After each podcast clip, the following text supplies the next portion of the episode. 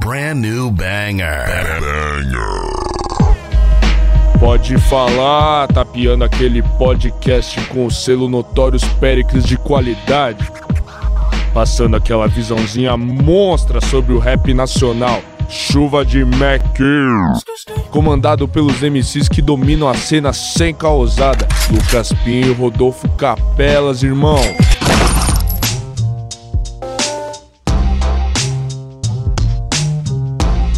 Salve, salve família! Vocês estão bem? Tudo tranquilo? Tudo na paz? Sejam bem-vindos ao Pode Falar, aquele programa que continua em casa sobre o grande cenário do rap nacional, do R&B e do funk também, tá ligado?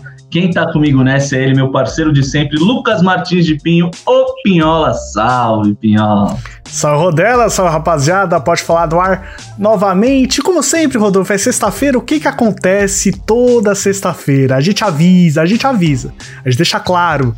Aí as pessoas ainda se impressionam. O quê? Sexta-feira, novo podcast? É isso. Impressionante, né, Pinhola? São as certezas da vida. Exato. Nova sexta-feira, mais um podcast aqui no ar para vocês curtirem. E antes da gente começar os trabalhos, aquele salve pros parceiros do Pode Falar, o pessoal que tá aqui com a gente para o trampo ir mais longe, pra gente se ajudar, né? As mídias têm que estar tá aí juntas, os podcasts têm que se juntar para ir cada vez mais longe. Então, salve pro Todo dia um papo de rap. Para quem não conhece, é outro podcast de rap nacional também, da rapaziada, um pessoal bom passa por lá também. Vai lá conferir se você não conhece. Um salve pro Aurélio do Trap, do parceiro Matheus, principalmente lá no Twitter. Se você gosta da cena do trap, não perca. Vai na minha, não perde lá não. E hoje tem um pessoal brabo aqui com a gente, Rodolfo. Com quem a gente vai conversar? É, Pinhola, estamos indo lá diretamente para Petrópolis. Dois representam aí a Malheiros PH ela é artista, produtora, colorista e diretora. Estamos falando com Esté Oliveira e ele é redator, diretor, filmmaker e fotógrafo Gabriel Malheiro. Salve! Salve, Salve rapaziada. Boa noite. Pode falar. Tamo junto, rapaziada. Satisfação demais ter vocês aqui para falar um pouco do trampo de vocês. A honra é nossa pra trocar essa ideia. E tamo juntão.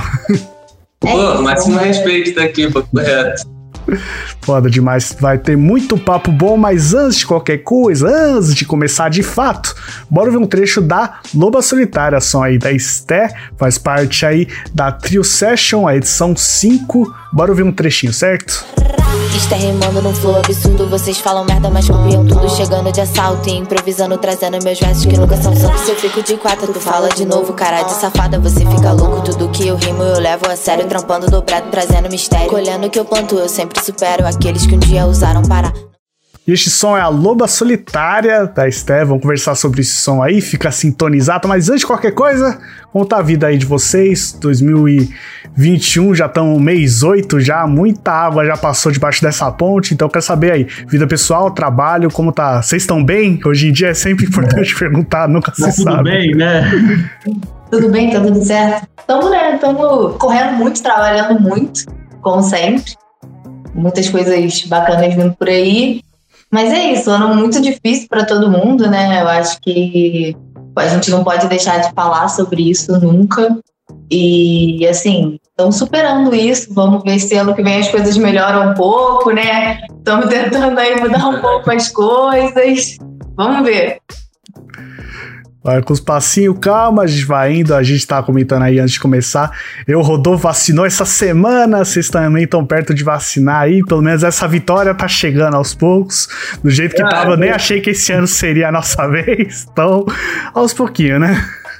Cidade, aqui onde a gente mora é meio esculacho, assim, cidade interior, né? O interior do Brasil tá, tá meio foda de vacina e aí a gente acaba ficando entre aspas, com rebote, como a gente falou em off, né? Aí a gente tá meio atrasado aqui, mas a gente tá felizão pela galera que tá conseguindo vacinar.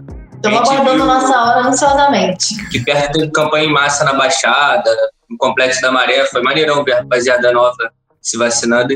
Vai chegar nessa vez. Falou em off, né? Estamos virando tudo Lacoste, é isso mesmo. Bora virar jacaré. Melhor coisa. Oh. Um dos, uma das coisas mais bonitas que eu tô vendo no meu Instagram é que todo mundo da minha faixa etária, assim, tá postando, tipo, todo dia eu vejo amigos vacinando, eu falo, caralho, uma hora vai chegar, uma hora vai chegar. É isso, pelo menos aos poucos estamos chegando. Existe muita coisa para acontecer, também não é tomou vacina, tamo foda-se a máscara, não é assim que funciona, mas pelo menos tem que ficar feliz com o avanço que tá acontecendo. As pequenas vitórias a gente tem que comemorar também, tá certíssimo isso. E hoje, especificamente, a gente vai falar bastante sobre drill esse gênero aí que tá chegando com tudo, né? Se você curte rap em 2021, você já ouviu falar sobre drill, isso é um fato. Tanto de repente que... você já escutou drill, só que ainda não sabe que é drill. Exato, cara, isso é um ponto bem importante.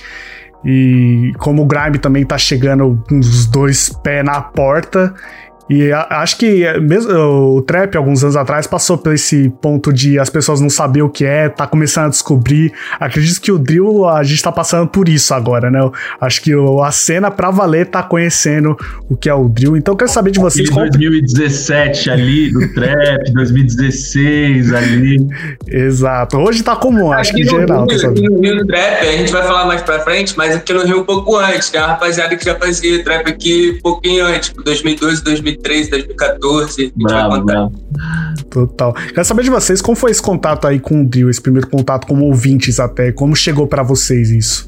Foi o. Cara, eu sou muito sincera, de verdade. Eu sou a pessoa que eu posso falar com todas as letras que eu fui conquistada pelo Drill. Porque eu não escutava drill. Eu sempre, tipo, fui da vertente do rap, sempre gostei. E sempre escutei um som mais old, assim, a galera mais das antigas, sempre, sempre foram as minhas referências. E aí, tipo, o Drill chegou pra mim. aí eu falei, será? Talvez. E aí o Drill acabou me conquistando e através dele, assim, tipo, eu não conhecia, ele me apresentou e eu falei, meu Deus, eu gosto muito disso. Tipo assim, eu, eu conheci o Drill, mano. Eu comecei a acompanhar uma rapaziada da Baixada Fluminense, Baixada Fluminense, Zona Norte do Rio, rapaziada do coletivo Impala Crime, tá ligado? Eu certo. cheguei nesse coletivo através do diretor no, no Instagram, tá aceito tudo normal. Rapaziada do menor lá da CA e tudo mais. E aí eu comecei a escutar, ainda não sabia diferenciar, tipo, o drill do outro tipo de som que eu escutava, só que eu sabia que tinha alguma coisa diferente, tá ligado? E aí eu quis começar a colocar aquilo na minha playlist, tipo assim, pô, isso é maneiro, quero, quero prestar atenção nessa parada. E é, é, uma, é uma pegada de rua, assim, mas que você pode escutar em qualquer momento do seu dia que, dependendo, vai bater, tá ligado? Com alguma coisa, um papo reto, dito de uma maneira bem reta mesmo. Tem, acho que o drill tem poucas metáforas, talvez, se, se diferencia um pouco dos outros.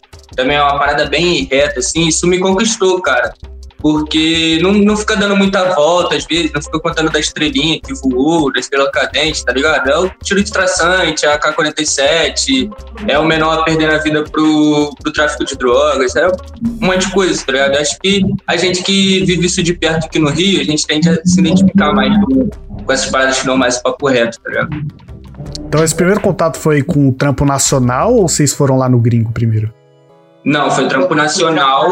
E a partir desse momento, a gente vendo as referências da galera que a gente acompanha aqui lá fora, e a gente começou a ter o nosso embasamento lá fora. E aí a internet conta pra gente. O Tiff que foi o percussor do drill lá em Chicago, que ele foi refinado no Reino Unido, mas a gente começou a escutar, tipo, diferentes sonoridades, tá ligado? De drill. Tem um cara, ele é da América Central, tá ligado? Eu escuto ele de vez em quando, é Real, Real Ganja. Real, Real Guna. Alguma, Real Guna Boy, mano. É alguma parada assim, tá ligado? Mas ele canta um drill, leque. Tipo, é, é, é brasileiro, tá ligado? É brasileiro não, português, perdão. Mas é maneiro, tá ligado? Porque é uma parada que não é americana, não é londrina, não é brasileira, tipo, isso é foda. Tem um outro maluco também, o Millions, sei se vocês já viram algum clipe desse cara, e tipo, é uns clipes animais. Eu te lembra? É, ele botou um clipe uma vez, mano, ele mostrou a realidade de um país e, tipo assim, muita arma no clipe, muito facão, muita criança, muita mulher. Tipo, eu vi aquela parada, eu vi, caraca, mano, ele vive isso, tá ligado? O país dele é isso, porque ele gravou do lado de polícia, na rua, com criança, com família, e, tipo, tudo normal, tá ligado, mano? Tudo normal. Eu, caramba, que doideira, tipo, é uma outra parada do drill, tá ligado? O cara fazendo, achei irado. Total, justo. E. Não que eu tô fazendo apologia a armas aqui, é violência, né, galera? Não, sim, mas isso é um fato. Eu acredito que geral que se encanta com o drill é pelo negócio do papo reto, como você falou, né? Eles é, tem muito de mostrar a realidade. Então, quem faz drill no RJ mostra, tipo, uma real realidade de como as coisas acontecem. Porque a gente sabe que o rap sempre foi também denúncia, né? Sempre foi e acho que o drill foi uma, um, sei lá, um novo respiro desse tipo de denúncia que a gente ouvia lá dos boom bap lá atrás, né? Acho que talvez o drill traga até um pouco do trap, da ostentação do trap, e um pouco do papo reto do boom bap, mano. Hoje em dia a internet está muito polarizada por causa dessas duas paradas. Uns discutem pela definição do boom bap, outros pela definição do trap.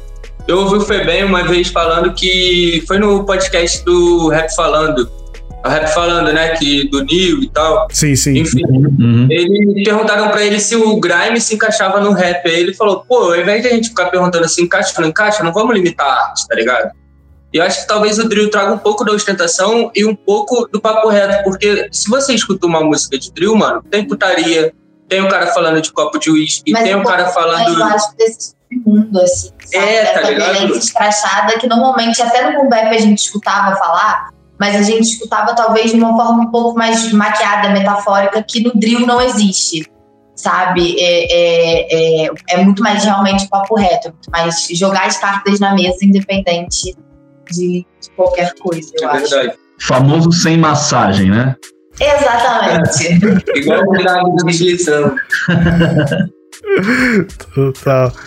E, então, de uma vez por todas, acho que é importante perguntar: se é pra definir em poucas palavras o que seria o drill, como vocês definiriam? Cara, sinceramente, eu acho que o drill é um papo reto. Eu acho que o drill veio pra agora, pra essa geração, que veio muito do boom bap, veio muito do, do rap, tipo, pesadão, assim. Um respiro realmente, assim, sabe? Um novo jeito de fazer uma coisa diferente. Hum, Ou melhor, um novo jeito de fazer a mesma coisa, só que colocando batida. cada vez mais o papo reto, colocando cada vez mais sonoridade dentro disso, colocando cada vez mais ritmo dentro disso, sabe? Eu acredito que seja isso. Eu tô achando inovador, mano, porque tá mexendo com o cenário brasileiro, que é o que a gente vê, principalmente. E tá sendo maneiro ver essa bagunça de, de quem faz trap, quem faz drill, quem faz os dois, que artista é esse, o que, que ele tá fazendo, tá ligado? Tá maneiro de acompanhar isso. E toda hora tem um lançamento diferente, né, cara? A gente chegou no momento também, acho que, da globalização, que o acesso às paradas está muito fácil. Então a gente vê som sendo lançado toda hora. Então, tipo, você vê que toda hora tem alguém testando algo novo, tá ligado? E isso é maneiro pra caralho. Total. E em 2021 a gente só viu prévia, né? Prévia, prévia, prévia, prévia, prévia, prévia. Perto que eu diga. Só tem prévia. É, Então a gente tá vendo, quem sabe, aí um futuro cheio de prévia de drill também. E assim a gente continua as coisas como, como tá. Porque é, acho que o cenário é assim, né? A gente nunca sabe. A gente pode tentar prever o que vai acontecer, mas o que vai acontecer de verdade a gente só sabe na hora. Como a gente ia saber que prévias pode formar carreiras e números de gente que tá há anos no cenário e não consegue moleque de alcançar. 12 sabe? anos agora, o, o moleque de 12 anos, o primeiro som dele, ele, ele publicou no, no Instagram dele, o Rios. Aí o canal Rap RJ republicou o Rios dele. E aí outras páginas de rap se interessaram por moleque de 12 anos, primeiro som. Mano, bateu mais de 100 mil views o Rios, tá ligado? Tipo assim, isso muito bizarro. Primeira música do moleque, surreal, né, mano? é o tipo de perfil que vende. Eu digo porque, querendo ou não, isso tem que se. Tem que não. Mas vai acabar se transformando numa indústria para poder profissionalizar, tá ligado? Para que. Mentira, é só a Seja- carcaça de marqueteiro dele falando mais alto. Então, tipo assim, é, ver isso gerando, mano, é um tipo de perfil que o público vai abraçar, tá ligado? Tipo assim, o moleque tem 12 anos, mano. E isso é irado, tá ligado? Porque, porra, não, não tem explicação óbvia, tá ligado? Cada um pode pensar o que quiser, não tem muita explicação óbvia, mas acho que faz parte disso também, dos perfis, que, dos estereótipos que começam a se construir a partir do que já tá bombando no mainstream, tá ligado? Total, acho que se a gente parar pra pensar, tipo, o Caveirinha é brabo, mas ele é mais brabo ainda. Porque ele é fato- criança, mano. Exato, exato. E pensar que foi resgatado lá que o Kai Black do nada, eu acho que num grupo de Facebook falou: Ó, essa prévia do meu irmão, você acha que vale a pena? E era só o primeiro hit do cara. Pô, o... aí tá o Caveirinha, o Kai. Aí eu já imagino, mano, os irmãos dele cantando, porque os irmãos dele já ganham royalties. O Kai Black falou que aquele clipe de vivências, os irmãos deles apareceram. Então, tipo, eu, ele gravou um story, tipo, minha nasada tá ganhando o primeiro royalty da vida, pá, vamos partir pro shopping. Tipo, muito foda isso, velho. Eu imagino até o pai dele se balançando o trap de bobeira a qualquer hora. Sem dúvida, com certeza. Também acho. Vamos mudar um pouco de assunto, vamos falar sobre o trampo de vocês especificamente, né? Malheiros PH, fala um pouco pra gente o que, que seria isso aí e explica aí pra nós. então, mano, Malheiros PH começou porque eu fazia uma assinatura, tentava fazer uma tag de Sharpie quando eu postava stories, tá ligado? Aí eu metia aquela assinatura e aí chegou no momento que eu cheguei naquela assinatura da logo e eu achei muito foda. Aí eu, pô, isso tem potencial de virar alguma coisa, tá ligado? O meu sobrenome é Malheiros. O da Esther ainda vai ser que a gente vai casar oficialmente, pedir em casamento, a gente tá noivo agora e tal. E aí eu comprei meu primeiro equipamento audiovisual, mano. Não conhecia este ainda. Aí comprei meu primeiro equipamento audiovisual, que é o que a gente usa até hoje para fazer nossos trampos, é uma DSLR. E aí eu, pô, preciso começar a mostrar meu trampo, tá ligado? Começar a mostrar as primeiras fotos que eu faço. Eu comecei a postar no meu Insta pessoal mesmo. Aí eu, pô, não, acho que não, tá ligado? Acho que é uma parada que pode falar mais alto do que eu falando, tá ligado? Aí eu, pô, vou criar uma página, porque aí as pessoas que estiverem é, realmente interessadas em ver a parada vão seguir a página. E eu comecei a postar umas fotos na página, aí o Sterling se conheceu, isso... Caí de paraquedas nessa história, entendeu? Isso só para o tempo não, não ficar disperso o tempo, né? Eu comprei o primeiro equipamento audiovisual em fevereiro de 2020 e em julho de 2020 eu conheci a Esther. Então eu já tinha feito alguns cliques e inclusive quando a gente se conheceu ela era minha cobaia, que eu ficava testando alguns ensaios, falei, vamos fazer os ensaios e tal não, não fiquei com ela por causa dos ensaios. Foi depois. Eu sou uma pessoa muito boa em artesanato, ele se interessou por tal, e aí ele falou: olha, interessante, entendeu? Mas eu caí de paraquedas nessa história, literalmente, assim, porque eu trabalhava já de alguma forma com dentro música? da cultura, com música, eu sempre gostei disso. Eu sempre frequentei esse tipo de espaço e sempre foi tipo, um viés muito importante assim na minha vida, sabe? E aí me veio a oportunidade de trabalhar com audiovisual. Era uma coisa que eu já tinha trabalhado assim muito dentro dos bastidores, uma coisa muito o gato saiu. Talvez uma, uma participação especial de um gato. Enfim, eu já trabalhava. trabalhava já com isso, assim, de alguma forma, sabe? E aí me veio a oportunidade de trabalhar com audiovisual e eu falei, cara, eu acho que é isso que eu gosto muito de fazer, sabe? É, e aí a gente só colocou é, ritmo. Aí o momento da gente, da gente, da página já criada, a página eu já criei Malheiros PH, tipo, photography, em inglês tem o PH, eu botei Malheiros PH. Tem gente que me pergunta se meu nome é Pedro Henrique, tá ligado? Mas não é, é tipo, Malheiros foto, foi só pegar uma referência gringa, tá ligado? Só fui na onda ali de todo mundo tá pegando referência gringa e tal, ah, meter um PH aqui, porque, sei lá, só pra diferenciar uma página. Aí, a partir do momento que isso deixou de ser só um hobby, de, tipo, eu já queria viver de audiovisual, mas só que antes era só um hobby, mano. Eu tratava só como um hobby. Eu precisava evoluir naquilo e amar aquilo como se fosse um hobby, tá ligado? Eu precisava tirar foto de tudo. Foi que um amigo, mano, ligou assim e falou: pô, eu quero que vocês façam o primeiro clipe de vocês com a gente. Tipo, eu quero que vocês produzam o primeiro trabalho de vocês nesse lançamento aqui. E aí foi a rapaziada de Cria, Crime, Salve, Zona Oeste, Rio de Janeiro. E aí eles foram, foram as primeiras pessoas a investir no nosso trampo. Aí foi aí que a gente foi pensar em quem somos, mano. Quem entrar lá no nosso Instagram vai ver, tem. Vocês vão ver a partir do momento que a gente começou a se portar realmente como uma produtora. Que a partir do momento que a gente mostra quem somos, a gente diz, pouco mais de mim, um pouco mais da Esther, um pouco mais da própria Maria de PH. E antes ainda tem umas fotos que a gente fez quando tudo era só experimento. Hoje continua sendo, mas a gente se porta como uma produtora no mercado. Total, acabou. Acho que passou a fase hobby e virou totalmente trampo, né? Hoje em dia o é. experimento é serinho, o bagulho não é mais. É, é agora o experimento é de verdade. Ah, os, os, artistas que passam na nossa mão sabem, mano. Tipo, eles vão passar por alguns, algum experimento, eles sabem que eles vão fazer alguma coisa que a gente nunca fez. É. Enfim, e, isso é maneiro, tá ligado? Já teve artista que chegou na gente pra trampar com a gente e falou, pô, quero trampar com vocês porque pô, vocês estão sempre fazendo uma parada nova, assim e tal. É nova para nossa realidade hoje. Tipo, não quer dizer que seja nova para o mercado ou para o que já saiu, mas para nossa realidade, porque a gente tem acesso, porque a gente tem de equipamento disponível, verba disponível para cada projeto, a gente conseguir fazer uma parada diferente do que a gente já fez antes é uma vitória pessoal nossa, tipo, é. quanto casal, quanto empresa, tá ligado? E é aquilo, né? Você fazer trampos que sai da caixinha, trampos que não seja exatamente o que vocês dominam totalmente, só vai fazer vocês evoluírem e fazer cada vez trampos melhores, né? Tipo, imagina, faz um negócio ali que nunca fez né? antes. Aí fez, ficou bom, já aprende como faz, já faz melhor é, da próxima é, vez. Então é um processo, né? Gigante isso aí. Né? É. Fala pra nós. A gente vai fazer um ano de produtora, mano. O primeiro clipe, o primeiro clipe que a gente fez, tipo, que foi investido pra gente fazer, foi em novembro do ano passado, cara. Aí. Desde então a gente só continuou fazendo. As pessoas acreditando no nosso trabalho, acho que a gente começou a pegar confiança no que a gente estava fazendo, sabe?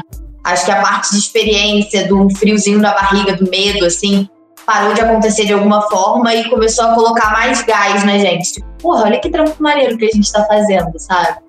Porque a gente não leva isso a sério. Tipo, cara, a gente sabe fazer isso, então vambora, sabe? O mais foda, teve uma vez, acho que foi em fevereiro. Não, foi no início da Drill Session, mano. A gente. Hoje a gente investe tempo e dinheiro na Drill Session, tá ligado? Porque é, a gente não pode ficar só dependendo, às vezes, de projetos pagos que chegam pra gente fazer alguma coisa. Mas teve um período de 2021 que chegou alguns projetos pagos em sequência no início do ano, mano. E a gente estava conseguindo investir nos projetos da empresa que ajudam outras pessoas e que fomentam outras paradas com essa grana, mano. Foi maneiro, tá ligado? Tipo, por mais que a gente não seja um, um, um unicórnio, um tubarão de mercado, sei lá como dizem os businessmen, é maneiro, tá ligado? Você vê a rotatividade, tipo, nem, a, na arte nem tudo é dinheiro, tá ligado? Pode ser precisa do dinheiro, mas, pô, ele uma porcentagem dele ali, ele pode ser revertido para fazer mais coisa e você continuar criando. Isso é maneiro também, mano, da, da produtora e da maneira que a gente se comporta também. Total, né, Piolas? Eu acho que, pô, acho que a arte, falando aí da minha experiência, ela tem que entregar algo para a sociedade também, não só é, é, eu fico puto com essas paradas de musical da Broadway, que para mim é só a espetacularização da parada, não existe nada assim que traz de volta para a sociedade. Eu vejo muito a arte e o rap nem se fala, né? Como a parada que, que é uma arte, é arte, vale dinheiro, precisa ser pago, precisa ser bem remunerado, mas ela vai trazer um impacto que as outras artes não trazem, tá ligado? Outra brisa. É, o, o foda o, do, também do, do, do mundo do rap, que não, não é só flores, tá ligado? E uma das grandes decepções, às vezes, mano, do. Nem vou generalizar só o rap, tá? Vou é falar da música como um todo. Às vezes, nesse próprio nicho, mano, a rapaziada acha que tudo é projeto, tá ligado? Tipo assim, ah, eu tenho uma música de funk aqui, tu não quer fazer uma roda de funk na tua produtora, não? Tipo assim, mano, calma aí, tá ligado? não, nem tudo é projeto, tá ligado? Porque, pô, mano, é foda, porque senão, tipo, tu, eu faço uma arte pra tu, tu grava uma voz pra mim, e aí, mano, tipo, vai, tá, vai continuar todo mundo duro, tá ligado? E aí, tipo, a gente precisa se manter nessa porra. E quando a gente fala que todo mundo ganha, é quando o dinheiro circula com facilidade e fluidez entre todas as pessoas daquela cadeia, tá ligado? E é, eu acho que é para esse caminho que a gente está conseguindo ao se consolidar no mainstream. Tá? E eu acho que a sociedade tem que enxergar o rap sim como uma ferramenta de transformação. A sociedade tem que enxergar pra caramba os artistas que colocam a cara pra falar da própria vivência, pra falar do que eles veem quando abrem a janela de um quarto, assim, sabe? É. E, e remunerar essa galera, porque é muita gente foda fazendo trampo foda. E aí, tipo, a galera fecha o olho, fecha os ouvidos e não tá nem aí. Então, assim, gente, por favor, cara. Total, e daí a gente. Valorizem o rap, por favor, valorizem o rap. O rap salva vidas, de verdade. É, e tipo, importante frisar também que não salva a vida só de quem canta, tá ligado?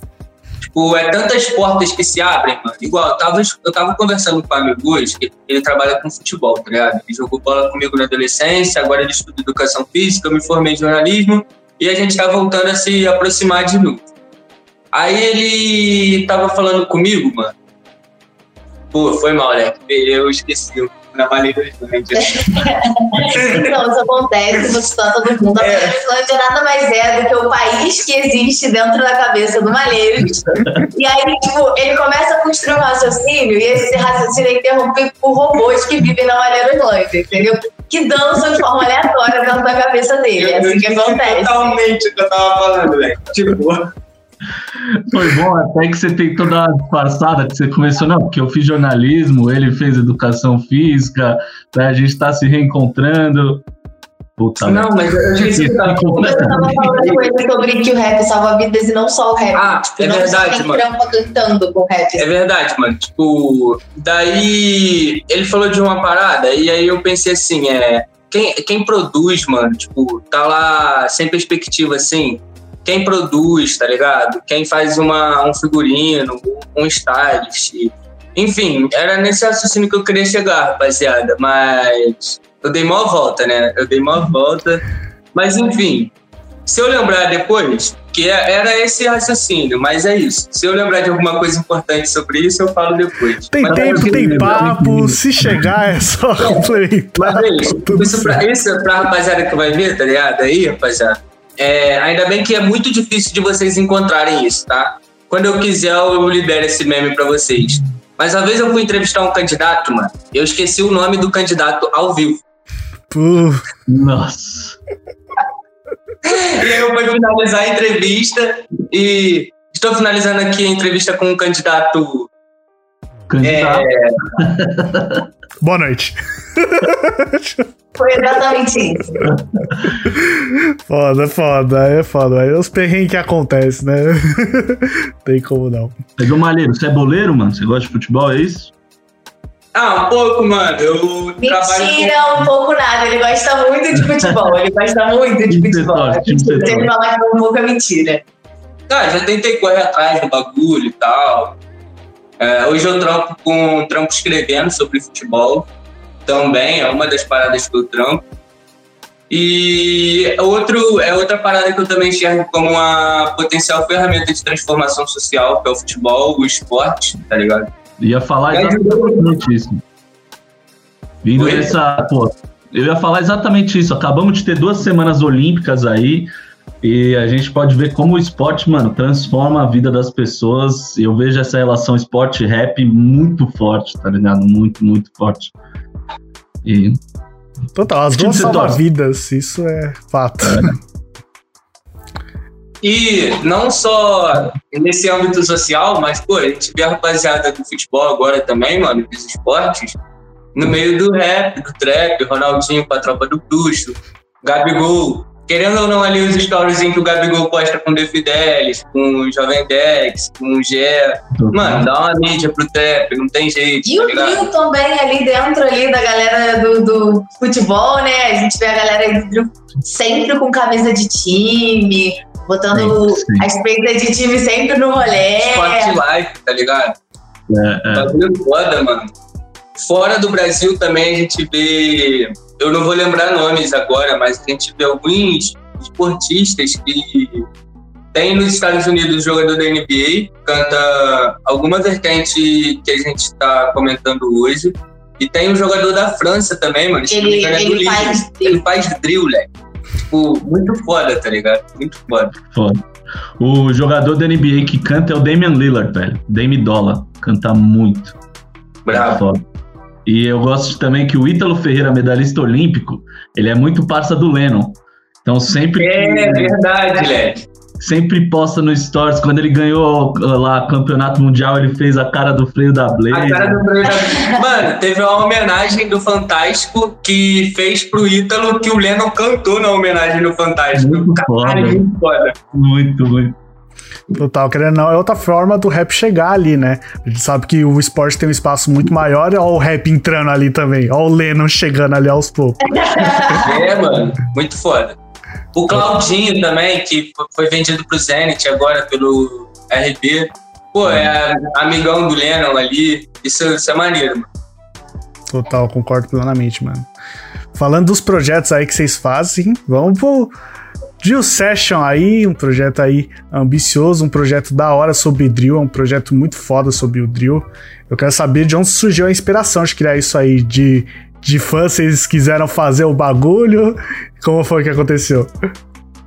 Então, mano, é, do final de 2020, a gente. Deixando lá naquele que eu ainda não gostava de drill, tá? É. Ainda não, eu ainda não era a pessoa apaixonada por drill nesse, nessa época.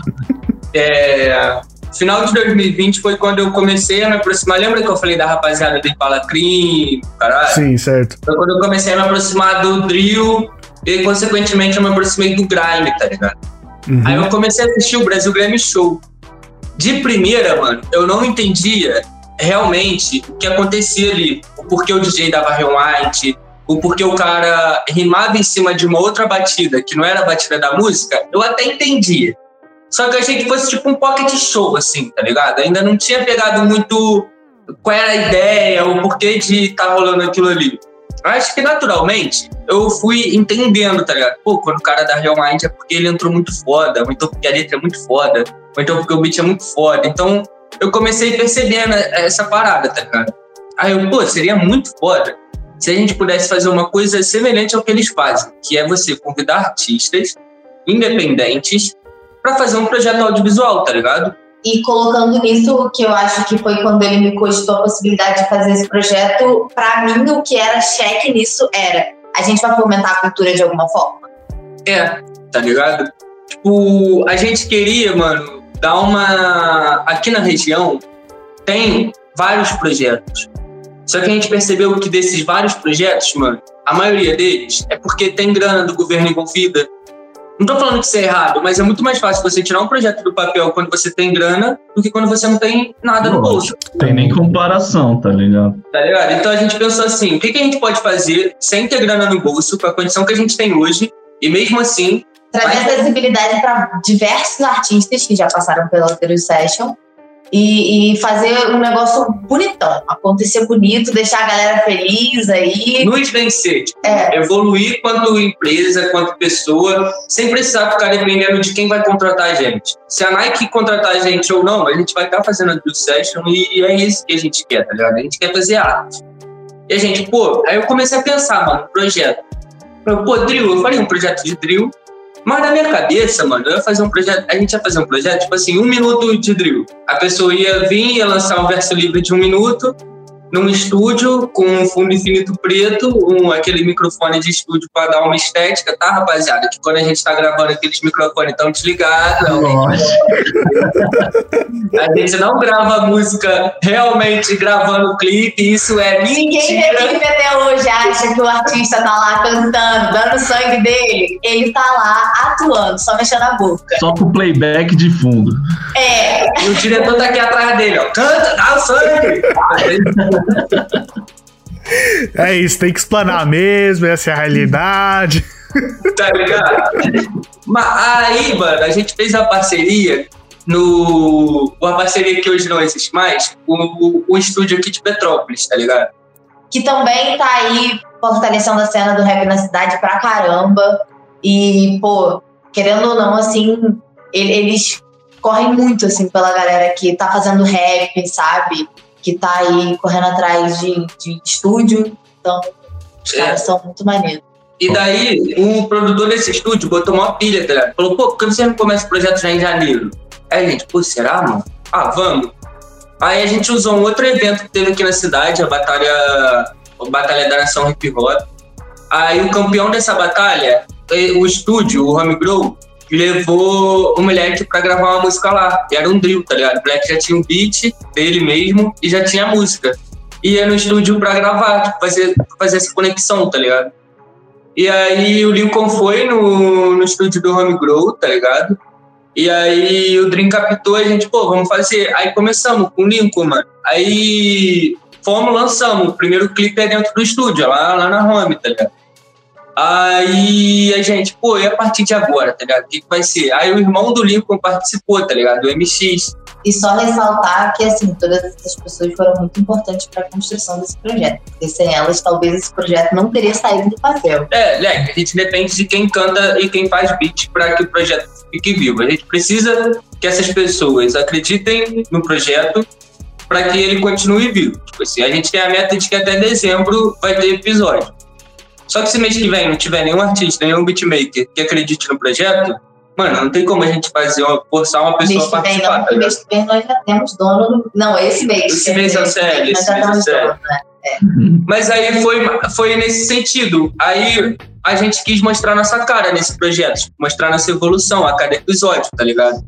E aí a gente montou no, no primeiro episódio um, um projeto, uma, uma ideia modelo. Uma ideia modelo que, tipo A assim, a, se ideia tá assim, ligado? foi totalmente desvinculada no, decorrer do projeto.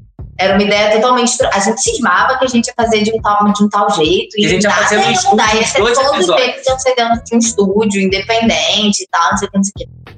Só que aí a gente começou, e aí vem muito das referências que a gente tem também, vem muito de quem a gente escuta, do que a gente vê, né, dos artistas que a gente acredita, que a gente gosta. A gente começou a perceber, tipo, cara, ah, ah, ah, Vamos fazer clipe. vamos pô. fazer clipe, vamos fazer o Vamos que a pra- galera tá cantando. Vamos pra mesmo. rua, tá ligado? É. Vamos pra rua, pô. Vamos, vamos ver a luz entrando, vamos ver se a luz tá maneira, vamos ter essa correria de chegar em casa suando, ver o bagulho, porra, sendo feito. E aí, no- quando chegar no final, no, no último episódio, aí sim, a gente vai criar um projeto modelo baseado na Drill Session para que a gente mensure quais foram os acertos e as falhas, para que os outros a gente consiga ter mais assertividade. Falta bastante maturidade ainda, mano, pra Drill Session, isso é um fato, tá ligado? Não é um projeto que tem maturidade e notoriedade assim, como eu posso dizer, é, é, a gente sabe como se comportar, a gente sabe onde a gente quer levar o projeto, a gente tem os sonhos das pessoas que a gente gostaria que participasse do projeto. É, é inevitável não pensar nisso. Mas para que isso aconteça, mano, a gente precisa do mínimo de maturidade para chegar lá, tá ligado? E talvez as pessoas que estejam passando agora, mano, estejam nos ajudando a criar isso, tá ligado? Talvez Isso, não, mas- eu tenho certeza. É, tenho certeza também. Talvez não, eu tenho certeza. É, total, a gente vive um bagulho muito parecido no podcast, né, Pinhola? Tipo, vivemos ao longo. A gente tá aqui hoje porque a gente passou por todo um período sem entrevista, depois começou a entrevista, a gente foi maturando, ficando mais maduro, até conseguir ter uma entrevista online de uma, duas horas, sem perder a qualidade, tá ligado? É, é tudo é processo, né, mano? Tipo, Total. Esse negócio que você falou de, tipo, só vai acontecer se pessoas, tipo, acreditarem no projeto e venham fazer com a gente. Com a gente também, né? Se a, pra pessoa participar aqui, ó, também tem que estar afim de, tipo, botar as caras aqui no podcast e trocar essa ideia com a gente.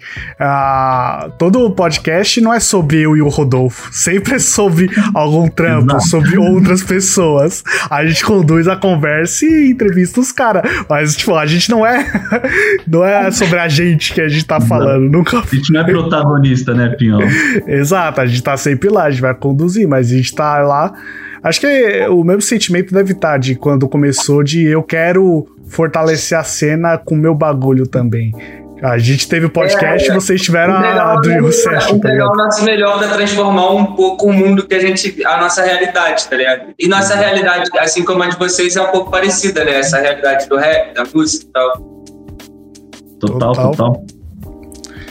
Uma, uma dor que a gente enfrentou, mano, tipo, eu não sei se vocês enfrentam da HSP também, mas às vezes a gente encontra algumas pessoas que julgam a gente como se a gente quisesse ser protagonista do projeto, tá ligado? E às vezes tratam até o que a gente faz no projeto como um produto. Tipo assim, ah, eu te dou uma música, tu me dá um clipe. É mais que isso, tá ligado? A gente tá fazendo junto um episódio, mano. Não é Tem muita gente que Tipo, eu não tô ganhando, eu não tô ganhando uma música tua, tá ligado? Tem muita gente que passou na Session passou, fez o clipe pela primeira vez, lançou uma música pela primeira vez, por exemplo, sabe? É, então, assim, não é assim que funciona, não é assim que a banda toca, sabe? Querendo ou não, a gente tem a responsabilidade de estar lançando novos artistas que, mano, se eles continuarem nesse caminho, daqui a dois, três anos, os caras estão explodindo, tá ligado? E a gente sempre busca dar o nosso melhor e o melhor pra quem tá fazendo o episódio com a gente, porque a gente sabe que a gente tá mexendo com sonho. A gente, não sabe, a gente sabe que a gente não tá mexendo com qualquer coisa, não é só uma música, não é só a pessoa tá ali. É, é o sonho dela, é o que ela quer viver, sabe? Pô, é, Exato. é muito importante pro artista, pela primeira vez, imagina, ver um clipe com ela lá, pela primeira vez. Pô, é, a- é, a gente sempre fala isso aí que vocês disseram de rap trabalha com sonhos. Geral que tá trampando como MC sonha com isso e tem isso na cabeça há anos. Então ter esse passo, a gente sabe que abre muitas portas. Você já tem um videoclipe lá bonito da melhor forma, certeza já vai abrir uma porta. Isso eu não tenho dúvida. Principalmente porque a gente sabe que dentro do rap o- o sonho ele é muito vivo, porque é pouco valorizado perante todas as outras pessoas. Então a gente tem que sonhar, porque se a gente não fizer pelo nosso sonho, fizer pelo sonho do próximo, cara, sinceramente, a gente ia viver naquele mesmo ciclo ali nada ia. A galera aí que tá aparecendo não ia aparecer. E acho que tem uma coisa muito importante que você falou, que é não se brinca com o sonho dos outros, né? Isso pra mim é fundamental, velho. Não se brinca com o sonho dos outros. Essa a gente ouve muito no rap essa história de agente que enganou MC, de beatmaker que não foi pago pelo MC combinado, tipo, tudo Gente, valorizem os beatmakers, pra eles. caralho. Porra, Pelo amor de Deus. pra Vocês não lançam nenhum hit a capela, pense nisso. É foda, a cena é um bagulho que. Eu sei, eu amo o rap, vocês também amam, mas a gente sabe que o bagulho é foda muitas vezes. O bagulho é foda, tem que ser tratado com seriedade. Quantas vezes a gente vê toda hora negócio de ah, gravadora ferrou com não sei que artista que agora não pode lançar música. Até hoje isso acontece, mano. Eu acho um absurdo. absurdo. É o sonho daquela pessoa que tá sendo simplesmente jogado no lixo, rasgadinho, assim, como um pedaço de papel, né? Acho que a história que tá mais viva, assim, pra mim, de uma pessoa que viu que tava amarrado em contrato e teve que pagar pela cláusula pra estar tá livre no, no mercado, foi o Kevin, mano. Tá ligado? Ele pagou a multa rescisória dele com a GR6 pra ele poder ser um cara livre no mercado e poder focar totalmente na evolução funk, mano. Então, tipo, acho que isso, essa, essa atitude do Kevin aqui também, mano, no momento que ele passou por esse plano, foi muito importante pra gente também ver, mano, que contratos são sérios, tá ligado?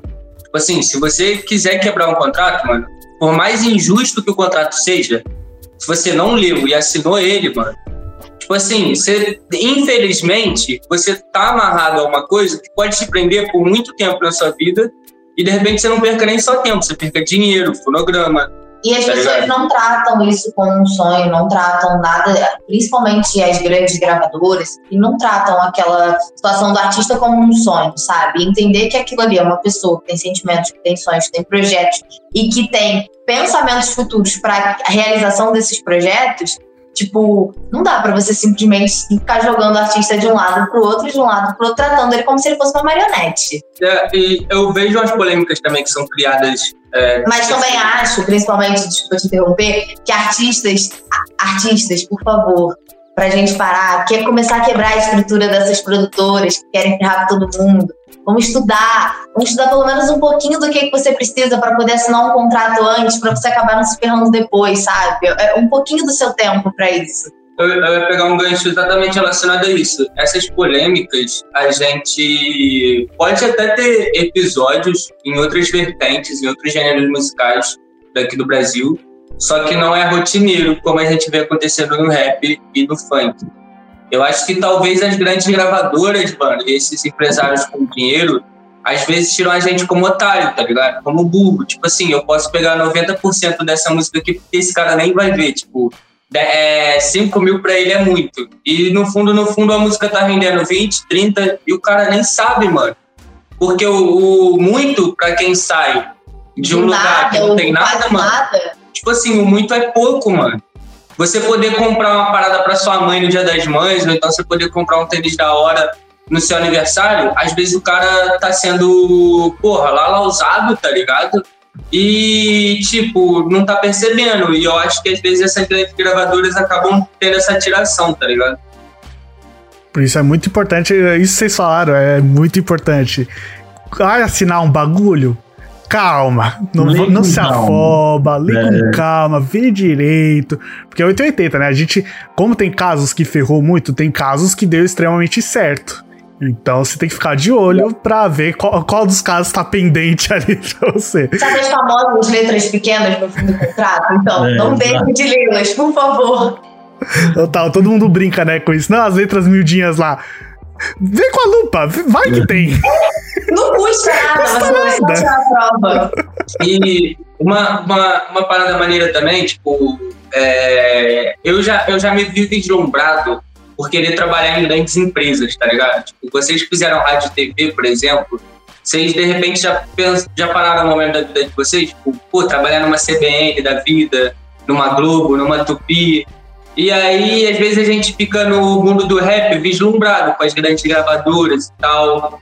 E, mano, na real, tipo assim, se tu começar com teus amigos aí que estão do teu lado, tá ligado? Do jeito que tu pode ir, tem que entender que daqui a pouco você vai ser a grande gravadora, daqui a pouco você vai ser o grande artista. A gente sabe Então, tipo, disso, porque há um a gente momento teve de- nossos amigos que começaram com uma portinha de armário, microfone de celular e E hoje estão vambora. estúdio, tá ligado? E, e, tipo assim, a gente sabe que daqui a pouco os moleques vão estar explodidos. E, tipo assim, ah, mas porra, tu não queria ser amigo de fulano que tá batendo 10 milhões? Mano, parar pra torrar um com ele, tomar um gelo, até seria maneiro, tá ligado? Aqui no Rio é normal a gente encontrar esses caras onde a gente vai, né? É, mas, pô, você vê um amigo, mano, que tá batendo, sei lá, 10 milha numa faixa, ou então. Teve um amigo nosso, mano, que ganhou os primeiros 5 centavos com, com um streaming.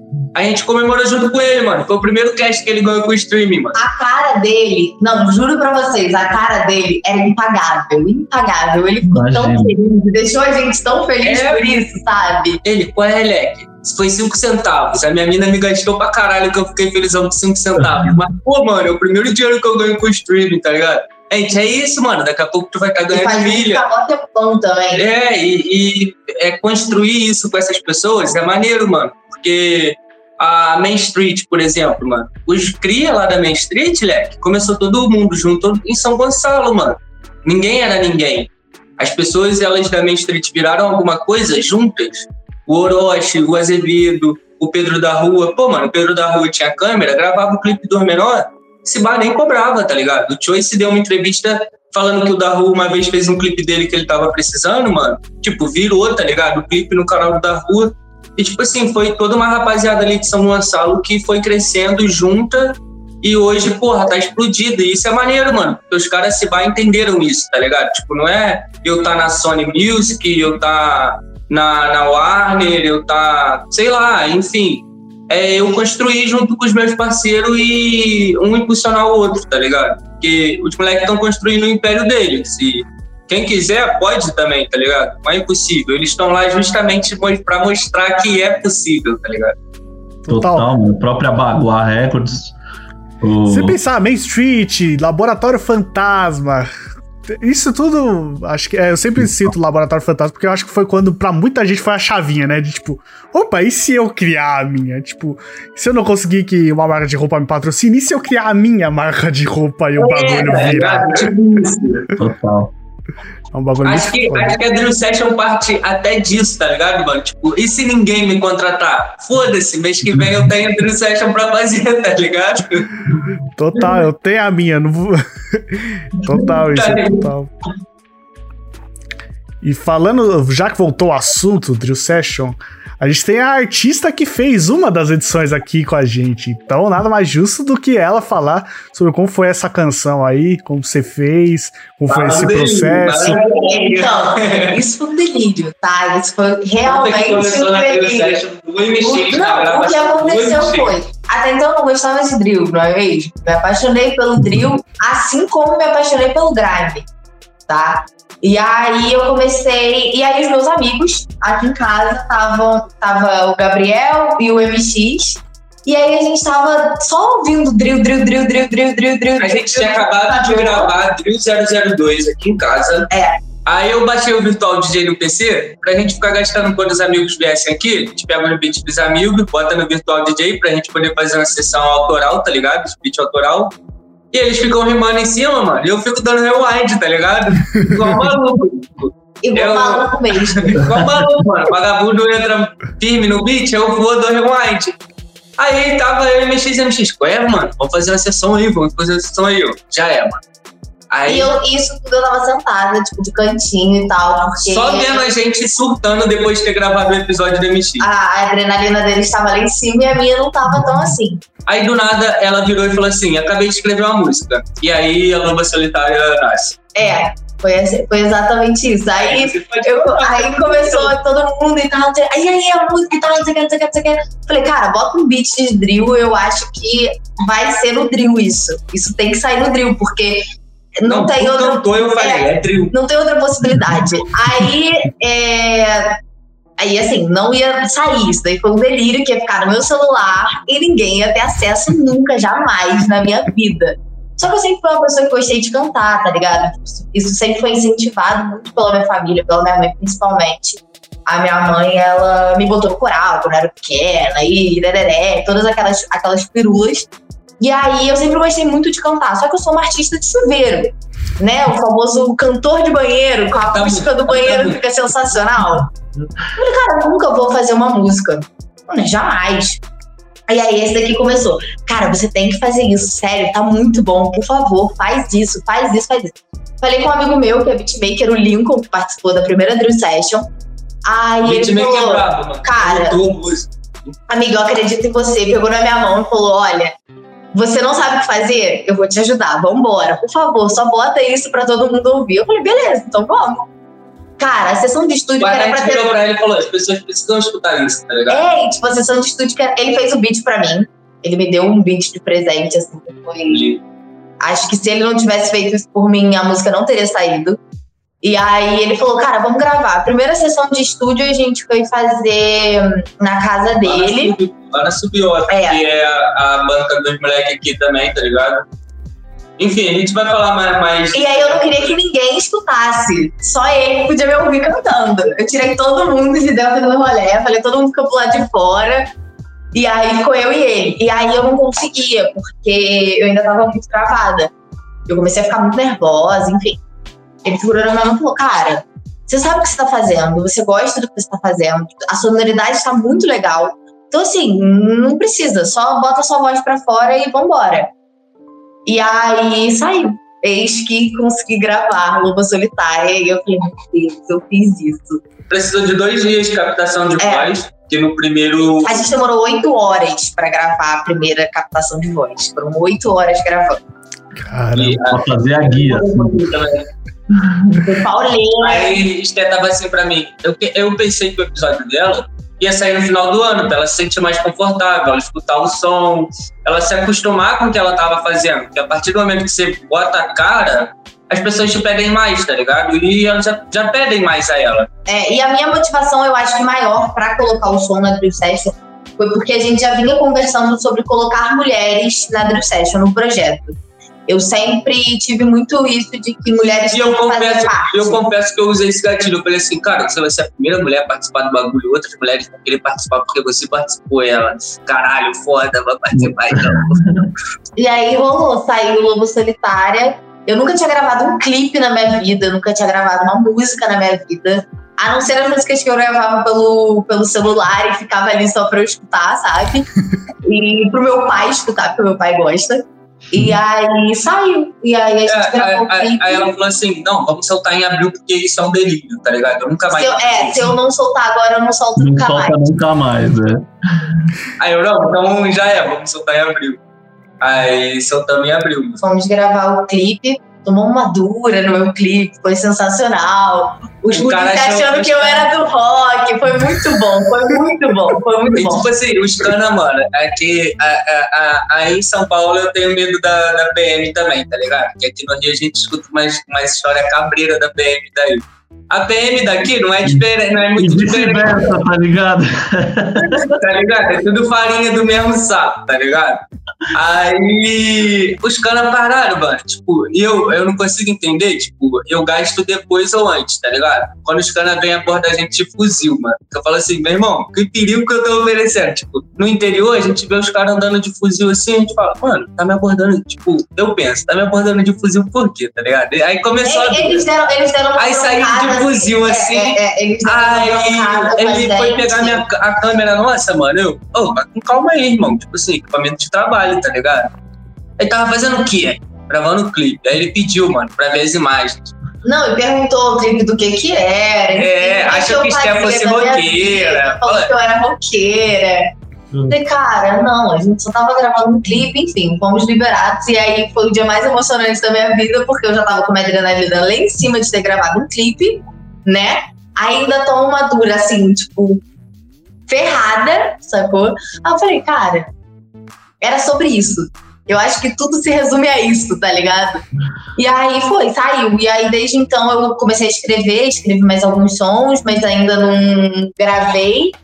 E também não sei se tô aí pra isso, mas vamos ver. Acho que eu não posso falar que eu nunca mais vou fazer isso, porque acho que nunca é tempo demais, já que é uma coisa que eu gosto muito. Mas eu acho que eu ainda posso explorar outras vertentes além do drill. Acho que eu posso colocar mais musicalidade na minha música de alguma forma. Como foi a recepção aí da pessoal que te ouviu pela primeira vez cantando? O pessoal que já te conhecia, tá ouvindo pela primeira vez uma música Teve sua. gente que já imitou o flow. Não, o que rolou foi assim, eu tinha muito de algumas pessoas, não, de algumas de muitas pessoas que eu queria tipo uma aprovação, sabe? Que as pessoas olhassem e falassem, cara, maneiro e tal, não sei o quê. E a recepção foi muito bacana, tipo, foi muito legal, assim, ver as pessoas escutando meu som, ver a galera, principalmente os meus amigos, assim, é, me incentivando a fazer mais, me incentivando a colocar mesmo pra pista, sabe? A minha mãe, cara, minha mãe, minha mãe é a maior fã que eu tenho na minha vida, porque minha mãe ela compartilhou nos grupos de trabalho dela, entendeu? Minha mãe Tem fã clube da Star em São Paulo. é, rola isso, tá ligado? Tem, tem gente que escuta meu som em Brasília, sabe? Então eu fiquei tipo, caramba, cara, muito foda, E, muito mano, foda. outra parada muito foda da Dream Session também é que tem. Tipo, o que que é o que a. Que a sua amiga, a Ana mora lá, lá, lá na Dinamarca? O que a gente pode falar? Não, ela mora na verdade. Eu tenho uma amiga que mora na Dinamarca, na verdade, minha melhor amiga, ela mora na Dinamarca. E ela mora numa república, tá ligado? E o que eu achei mais legal disso tudo é que ela acompanha nossos trabalhos não só por ser minha amiga, mas porque ela gosta do que a gente faz. Sim. E aí chegou nos amigos dela, os amigos dinamarqueses dela, escutando. A gente tem um artista da Drill Session que um dos meninos lá da república onde ela mora cantar aprendeu refrão, a cantar o refrão. Não, ele aprendeu Ah, que o refrão. Aí o Dinamarca ele fica, é, é a drill do Zac, mano. É R10. Ele fica, camisa 10, camisa 10, camisa 10. Muito maneiro, muito E maneiro. eles ficam esperando a gente lançar daqui do BR pra eles assistirem lá, tá ligado? Muito foda. foda. Muito foda. Caramba. A gente, né? é, eu sempre gosto de falar, a pessoa lança a música, nunca sabe onde ela vai chegar depois, né? Quando tá no mundo, tá literalmente no mundão. Onde vai É, parar, não faz ideia. Não, minha mãe mandou pro chefe dela. O chefe dela me mandou mensagem, tipo, Nossa. oi, eu vi sua música e eu achei muito legal. Eu falei, cara, Tipo, é, é um nicho, nada a ver do que a gente tá conversando hoje. A mãe dela é do nicho de moda, estética e autoestima, tá ligado? Tipo, não tem nada a ver, mano. Tu a imagina. galera corporativona, assim, É, sabe? mano, tipo, o tiozão, a tiazona, tu imagina, recebendo um trio section no Bom.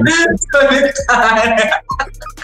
Não é todo dia que você recebe no zap, ô, ó o drill da minha filha aqui, tá ligado? É, então, a minha mãe, a minha mãe põe a tia na corrente do Zap. É, é melhor do que compartilhar a corrente, né, rapaziada? Tava pensando nisso, né? Aquelas fake news do Bolsonaro, é melhor mandar drill session, pô. Não, a minha mãe, ela foi, ela foi a promissora da corrente do drill na- no Brasil, assim, com certeza. Co- começar, começar a fazer corrente assim, botar um link pra música.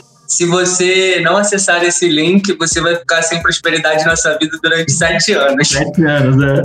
É o clássico. Quem não lembra da época o quê? Facebook lá, é, Deus curta, diabo só olha. Quantas vezes? Se você deixar esse gatinho da prosperidade passar pela sua timeline, sua vida será uma porcaria nos últimos cinco anos. É, compartilhe com 10 amigos e irá receber uma notícia boa amanhã. Sim, mano, que- exato. Ah, Teve uma minha que acabou faz uns três dias aí, uma corrente dessas aí que eu não repassei. Agora é só sorte na vida, porque Exato, isso é real. Não, e eu só surfei na onda. Tipo, minha mãe saiu mandando pra todo mundo, as pessoas me parabenizando e gostando do som. E aí apareceu muita gente também, assim, é, falando: ai, cara, muito legal, muito bacana. A gente escuta poucas pessoas fazendo isso, poucas mulheres fazendo isso e tal, não sei o quê. E eu tenho muito essa referência feminina dentro do rap, dentro da música em geral, sabe? Existem artistas hoje que eu me inspiro, tipo, 100%, assim, por exemplo, Tasha Trace, pra caramba. São duas minas que eu gosto muito, muito, muito, muito, muito, muito. A MC Drica, porra, braba demais. A Nina, porra, a Nina é uma artista do Rio, cara. Quem não escutou Nina, por favor, procure. braba, forte, tá Porra, ligado? a Conhece, Braba, conhece. tá maluco, boa Quem tá demais. virando forte. Total, são gente aí. ref- Tá bom de referência, É, pessoal. é, porra, muita gente. Exato. Tem, pra quem ainda comete o grave erro de falar, não, não, não ouço mina na cena porque não tem. Você tá viajando. Não é muito difícil encontrar, não. Isso aí já. É, Não é muito difícil encontrar a mina na cena aí fazendo boom bap até hoje. Não é. Não é difícil encontrar a mina aí fazendo drill e fazendo drill bom, tá? Mulher, mulherada tá ganhando espaço pra Pô, caramba fazendo é. funk, fazendo funk foda. Outra, outra mulher foda também, a Natalhão. A Natalhão, A- porra, a Natalhão, estrela. cara, a- é, a estrela. A Nata- Tem minas aqui de Petrópolis, a mina, por exemplo, é uma mina daqui que, porra, A Daqui a é, pouco- a- é, o nome dela é Amina, não é a, a, a Mina Paz, não é a Amina, tá ligado? são pessoas. É, A Julie, a Julie. Também. É. Julie, né? A É, pronúncia é Julie. é. É. A gente também tem aí no mainstream a Ásia, a própria Ásia, É. porra.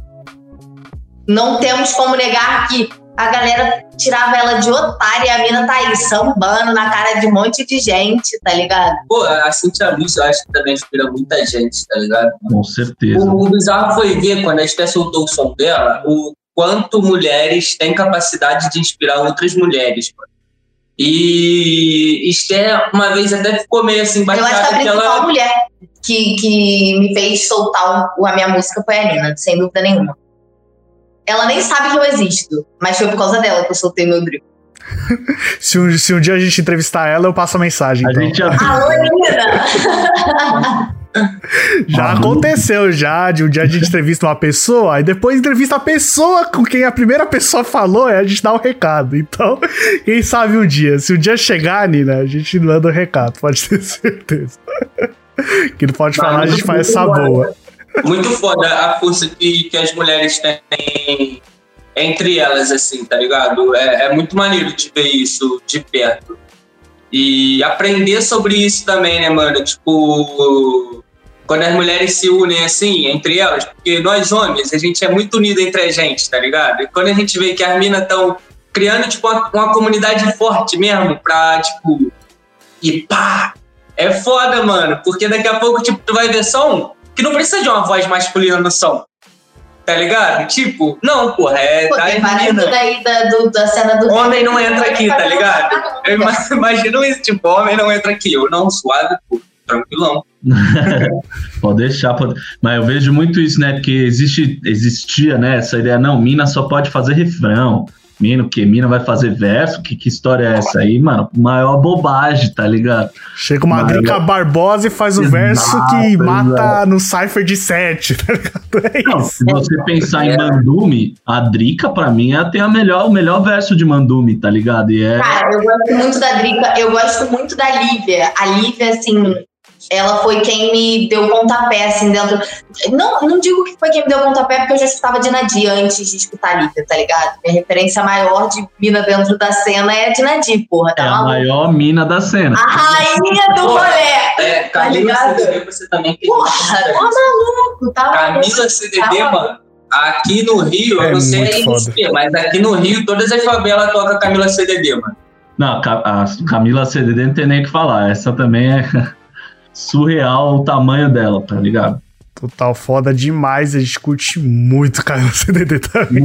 Eu, Rodolfo aqui, pode ter certeza que a gente curte É. muito também. É tão foda quanto o Bill, pode ter certeza. Ah, aproveitar e dar um salve para todas as minas que já fortaleceram aqui, já passaram pelo Pode Falar. Taya, Jessie, Altiniz, Stephanie, geral, isso. muita gente, só agradecer Tá mesmo.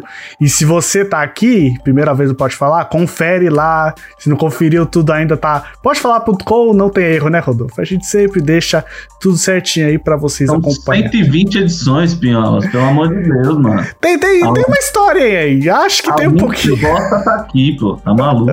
Dá pra maratonar, rapaziada. No, no primeiro episódio da Drill Session, a gente não queria colocar centena, tá ligado, mano? A gente pensou em colocar, tipo, dois números, tipo, hashtag 01 É, existe essa curiosidade sobre a Dream Session. As pessoas Aí- começaram a identificar a Dream Session pela hashtag. É, tipo, em qual, em qual número que tá? A galera pergunta pra gente, qual número que já tá, mano? Qual é o número da tua Dream Session? Hora. Aí o Lincoln virou pra gente e falou, mano, mas se vocês botarem só dois, quando vocês chegarem no 99, não vai ter pra onde correr, tá ligado? Bota 001. A gente, mas por quê, mano? A gente só vai fazer 12 esse bar. Aí ele, mano, mas se vocês fizerem centenas no set, tipo, já vai estar criado, tá ligado? Aí, tipo, aí o Lincoln, o Lincoln, o Lincoln deixou essa ideia no ar. Lincoln sendo um grande responsável sempre por alavancar uh, os nossos pensamentos. O Lincoln é um cara sensacional. Ele é fora de série. Nisso eu concordo com ele. Já tem visão, vocês falam. Tamo no 12, o 100 vai ser quando? 100 é muita água pra chegar. Você pisca, a gente fala por propriedade. Quando começou pode falar um, você imaginou que hoje estaremos cento e tanto? Nem ferrando. Eu falei, pô, 100? 100 é Mano, muita coisa. é- Che- A gente começou como projeto de TCC e a gente entrevistou, tipo, Rashid e Kelly J, que são dois mais maiores ídolos que nós temos, tá ligado? Muito foda. Porra, mano, não, não tem como Mas, saber. mas real, você vai trabalhando, pode crer, ó. Vamos, vamos por mim, o 100 vai chegar assim, ó. Vocês vão piscar, o bagulho vai chegar. Quando você só continuar a fazer o trampo da melhor forma, isso tenho certeza. Rapaziada, eu quero perguntar pra vocês dois. É, a pergunta aí pode ser difícil, porque eu sei que as pessoas, é, quando lança som, tem, ama os filhos da mesma forma, mas aí tem sete edições no ar, incluindo uma que é, é da própria Sté, mas eu quero saber de vocês qual que é a edição favorita de vocês. De Eu vou clipe, de fugir, vou música. pipocar, eu vou dar uma pipocada aí. Mas assim, eu gosto de todos, não tem como. Eu falo, eu sempre falei isso. Eu amo sempre meus perguntaram, filhos. "Qual é a tua- Oi? Eu amo meus filhos igualmente todos, é isso. Todos eles eu amo. Mas eu acho que, assim. é- Eu não consigo falar, eu amo todas as. Eu escuto elas diariamente, tá ligado? Então, assim, ela é- são os meus xodós, os meus filhos, os meus pintinhos me acompanham. Acho, acho que o meu bagulho é tipo assim, a- a- eu, vou- eu não tem como escolher a melhor, tá ligado?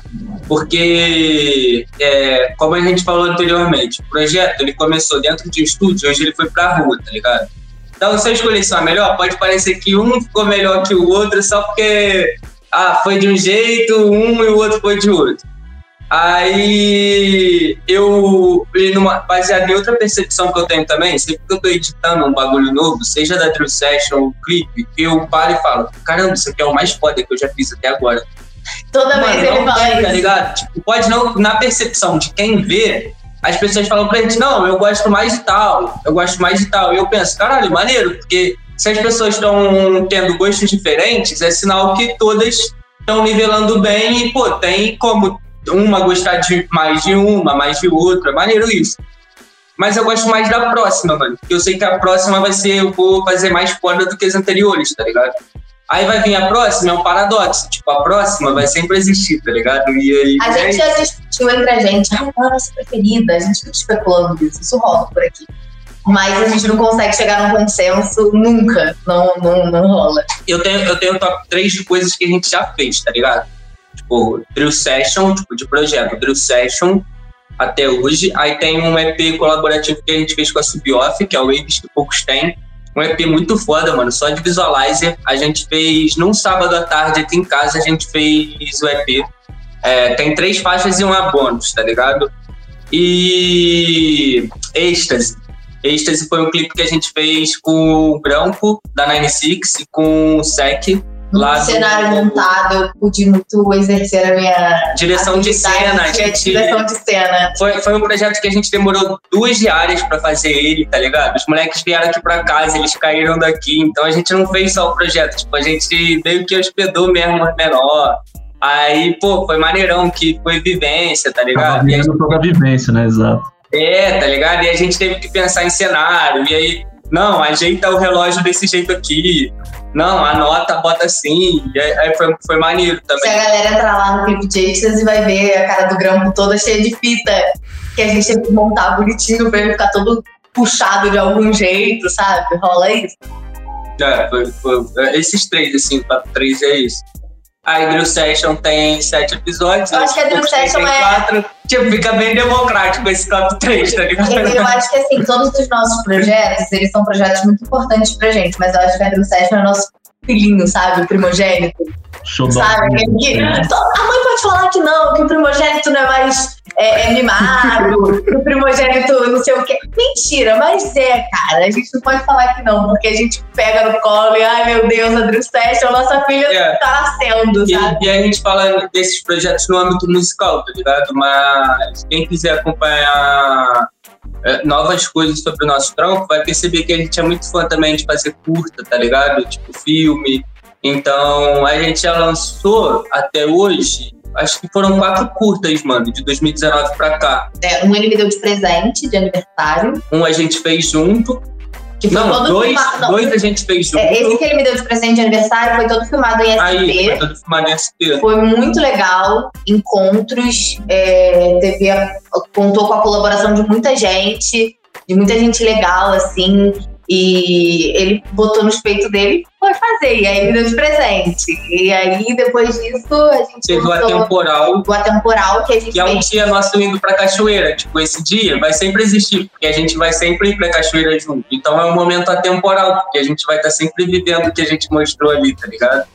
Tipo, independentemente de quando seja, os elementos que tem ali vão sempre existir nas nossas vidas a cachoeira, tá ligado? Então a gente fez a temporal. Aí tem o TBTFC, que foi um doc que eu fiz que quando eu cobri a seleção brasileira pela primeira vez, é meio que um doc para eu relembrar às vezes as lembranças que eu tive daquele período e tal. Aí eu vejo, mata a saudade. E o outro foi Conexões, foi um curta-metragem que a gente fez com a Home Grow, que, com o Home Grow Record Studio, que foi para mostrar a retrospectiva deles de 2020 e a visão deles sobre 2021. Aí acabou que esse doc, no canal da Home, ele foi dividido em uma minissérie que contou com dois episódios. A gente fez um merchanzinho. É, a gente falou assim: é, vamos fazer um merchanzinho, tipo, falar que é minissérie com dois episódios, fica muito mais maneiro que é. falar que é um documentário que vai sair numa porrada só, tá ligado? Entre a galera tinha MC, beatmaker, tinha produtor audiovisual, tinha produtor fonográfico. Pô, tinha gente. Nesse, nesse filminho, tinha gente da Baixada do Rio daqui de Petrópolis, do Sul, né? É. Tinha gente do Sul envolvida no bagulho, tá ligado? Muito foda. Então, teve gente que. É, o, dos artistas que participaram, eles falaram assim, mano, tem gente que é, eu conhecia, mas não tinha nem meu contato e tá me mandando mensagem emocionada que me viu nessa parada, tá ligado? Eu acho que o que mais motivou a gente foi ver a galera que a gente gravou, e, porque assim, a gente gosta de dar uns spoilers para os artistas que trabalham com a gente. Então, no meio do dia, a gente liga pro artista e fala: aí, irmão, tu aí, ó. Olha nossa como, telinha, olha, olha como, como tá é ficando. tá bonitão. E aí a galera emocionada, sabe? Aí a gente falou, cara, a gente realmente.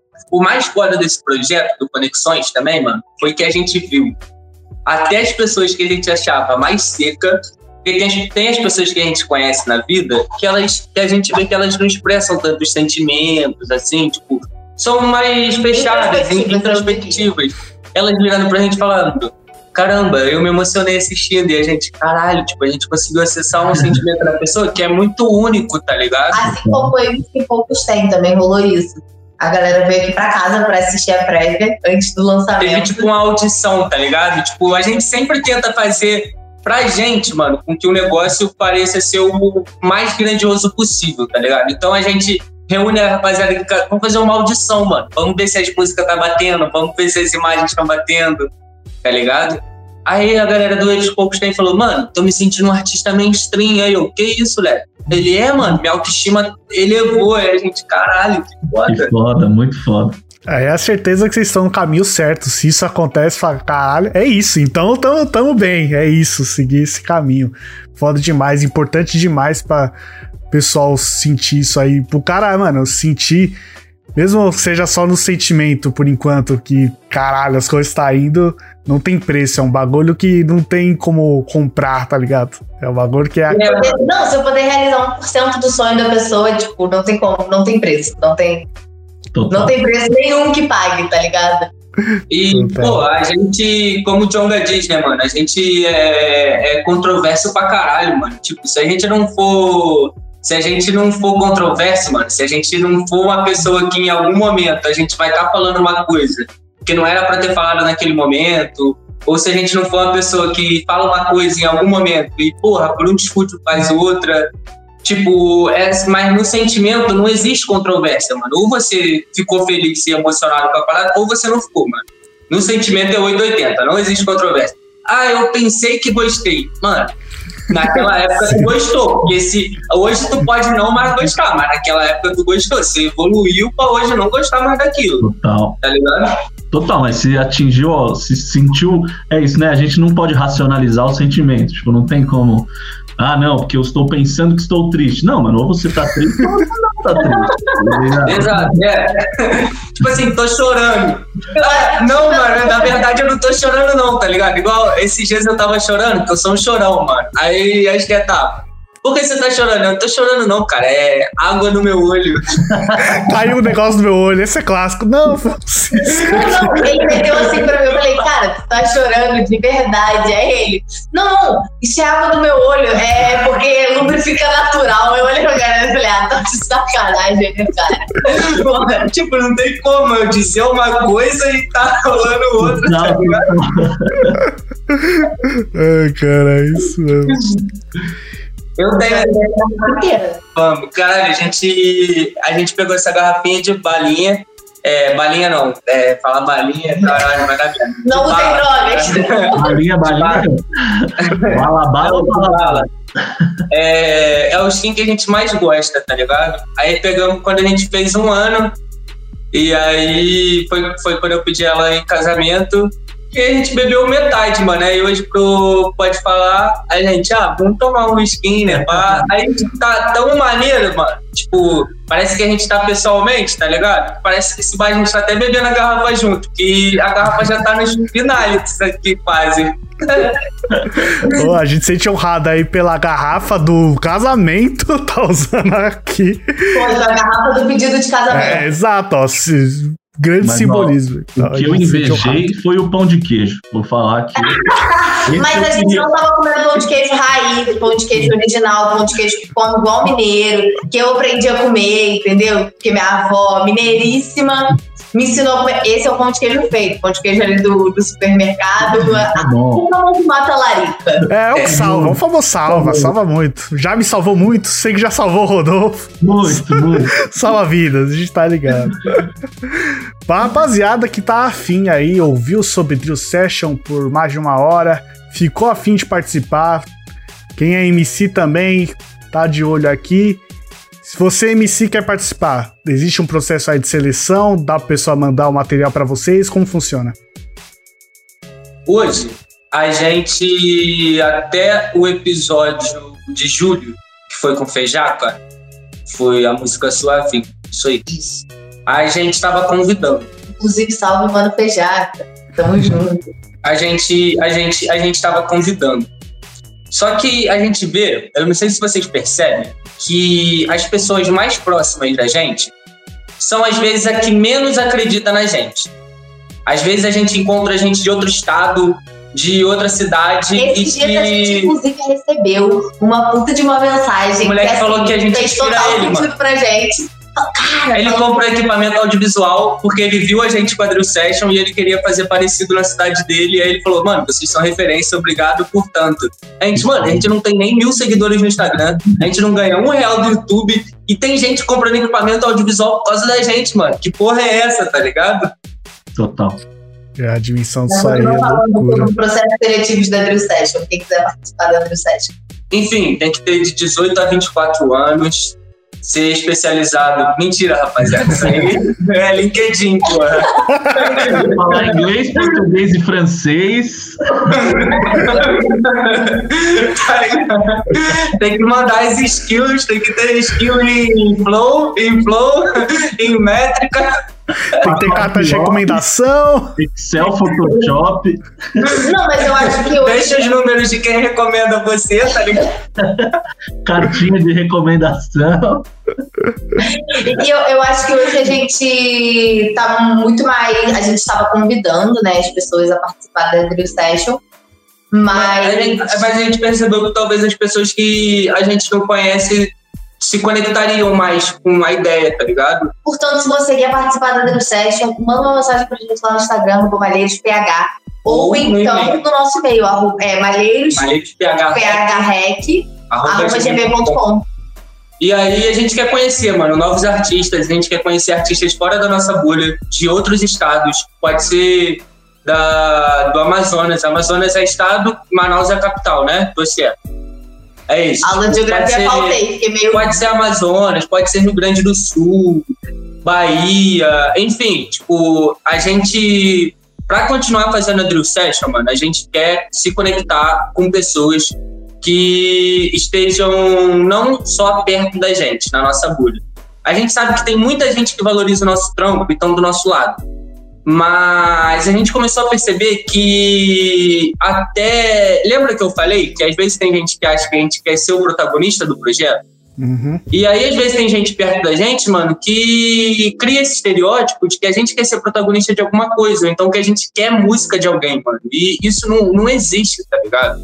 A gente não quer música de ninguém. Tanto é que na Drill Session, ou você pode interpretar uma música que você já tem, ou você pode lançar uma música nova na Drill Session. Tipo, não, não, tem, não tem problema, tá ligado?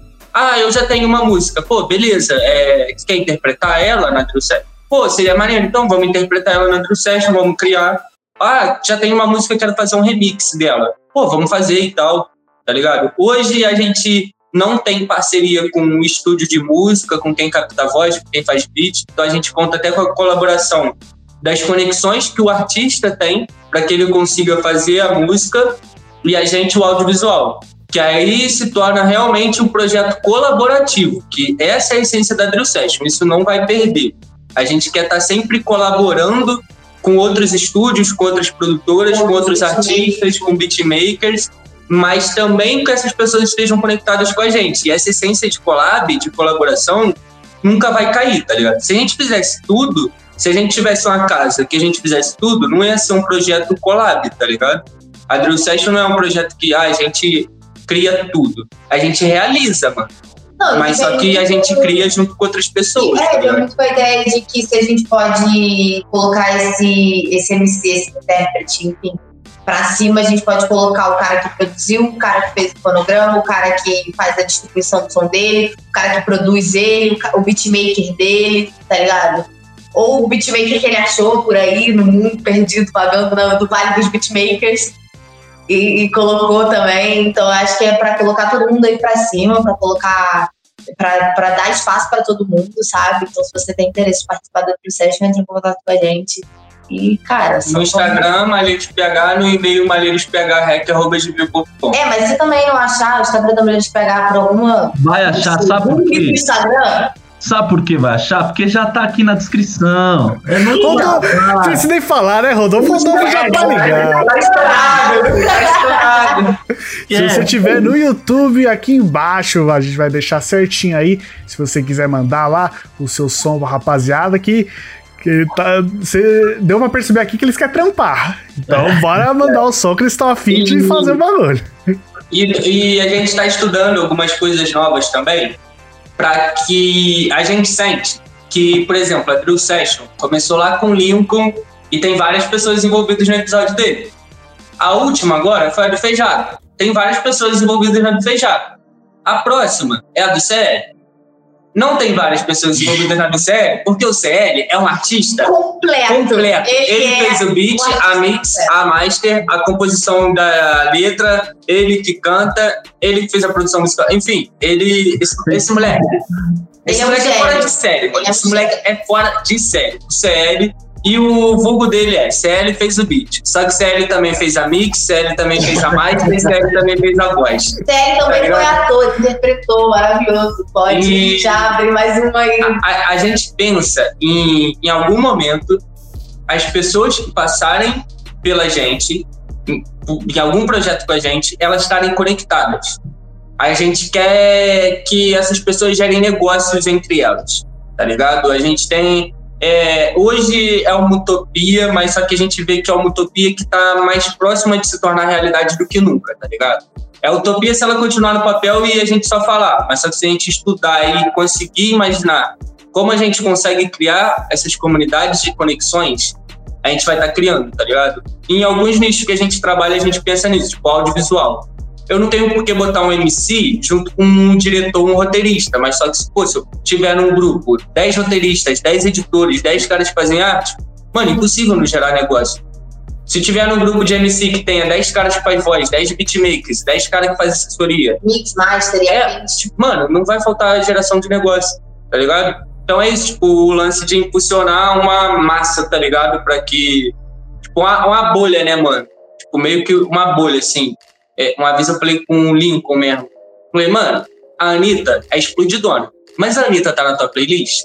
Aí ele, não. Porque a Anitta tem a bolha dela. É uma bolha de milhares de pessoas.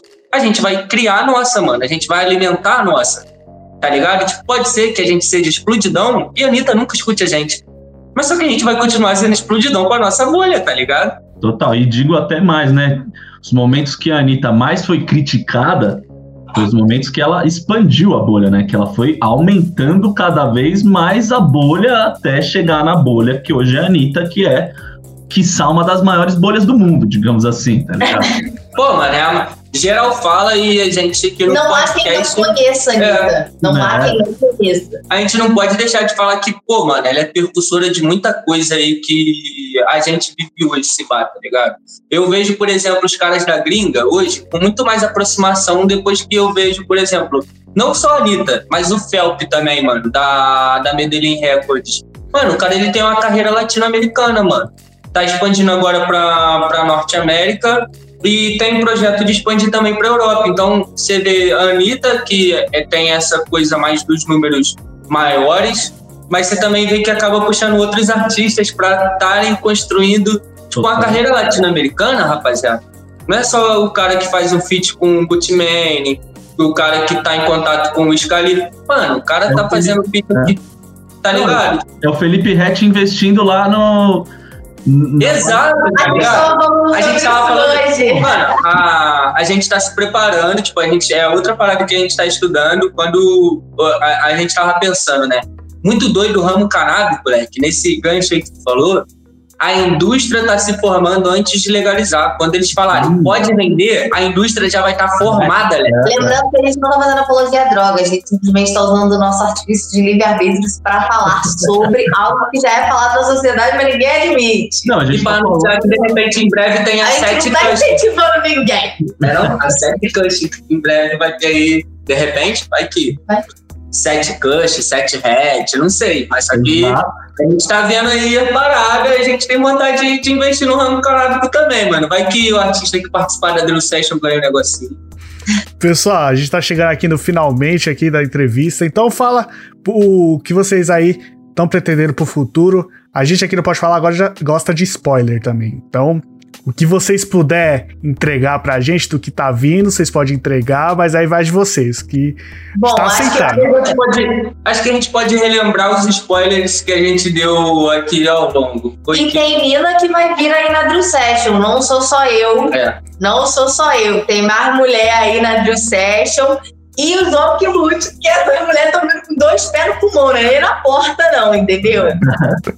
Mas a, a, a Drill Session, a gente vai continuar. Se a gente vê que for uma parada maior, assim, final do ano a gente vai construir o projeto modelo, como a gente falou para vocês.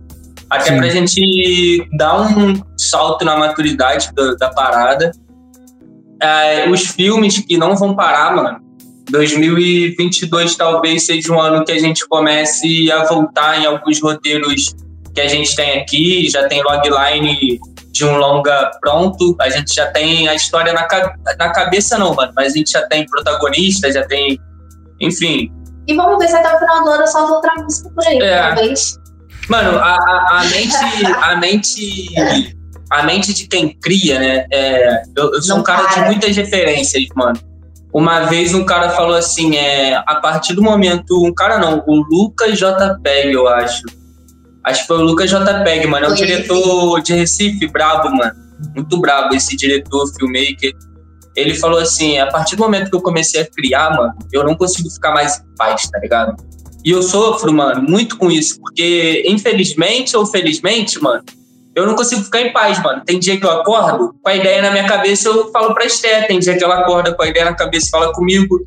E, mano, a gente tem capacidade de fazer, não, não é 2021, 2022. Eu penso que eu vou estar coroão, fumando charuto, bebendo uísque, fazendo filme. E ele nem fuma charuto. Tá ligado, mano? tipo, botar só, botar só, só o estereótipo, tá ligado? É só o estereótipo, entendeu? Então, tipo, mano, é, a, a gente pensa muito, mano, porque a gente sabe que quanto mais a gente pensar, mano, mais coisas a gente vai fazer. Cara. Se a gente pensar em 10 coisas, duas, três vão sair às vezes. Muito difícil tudo que você pensar você conseguir tirar do papel.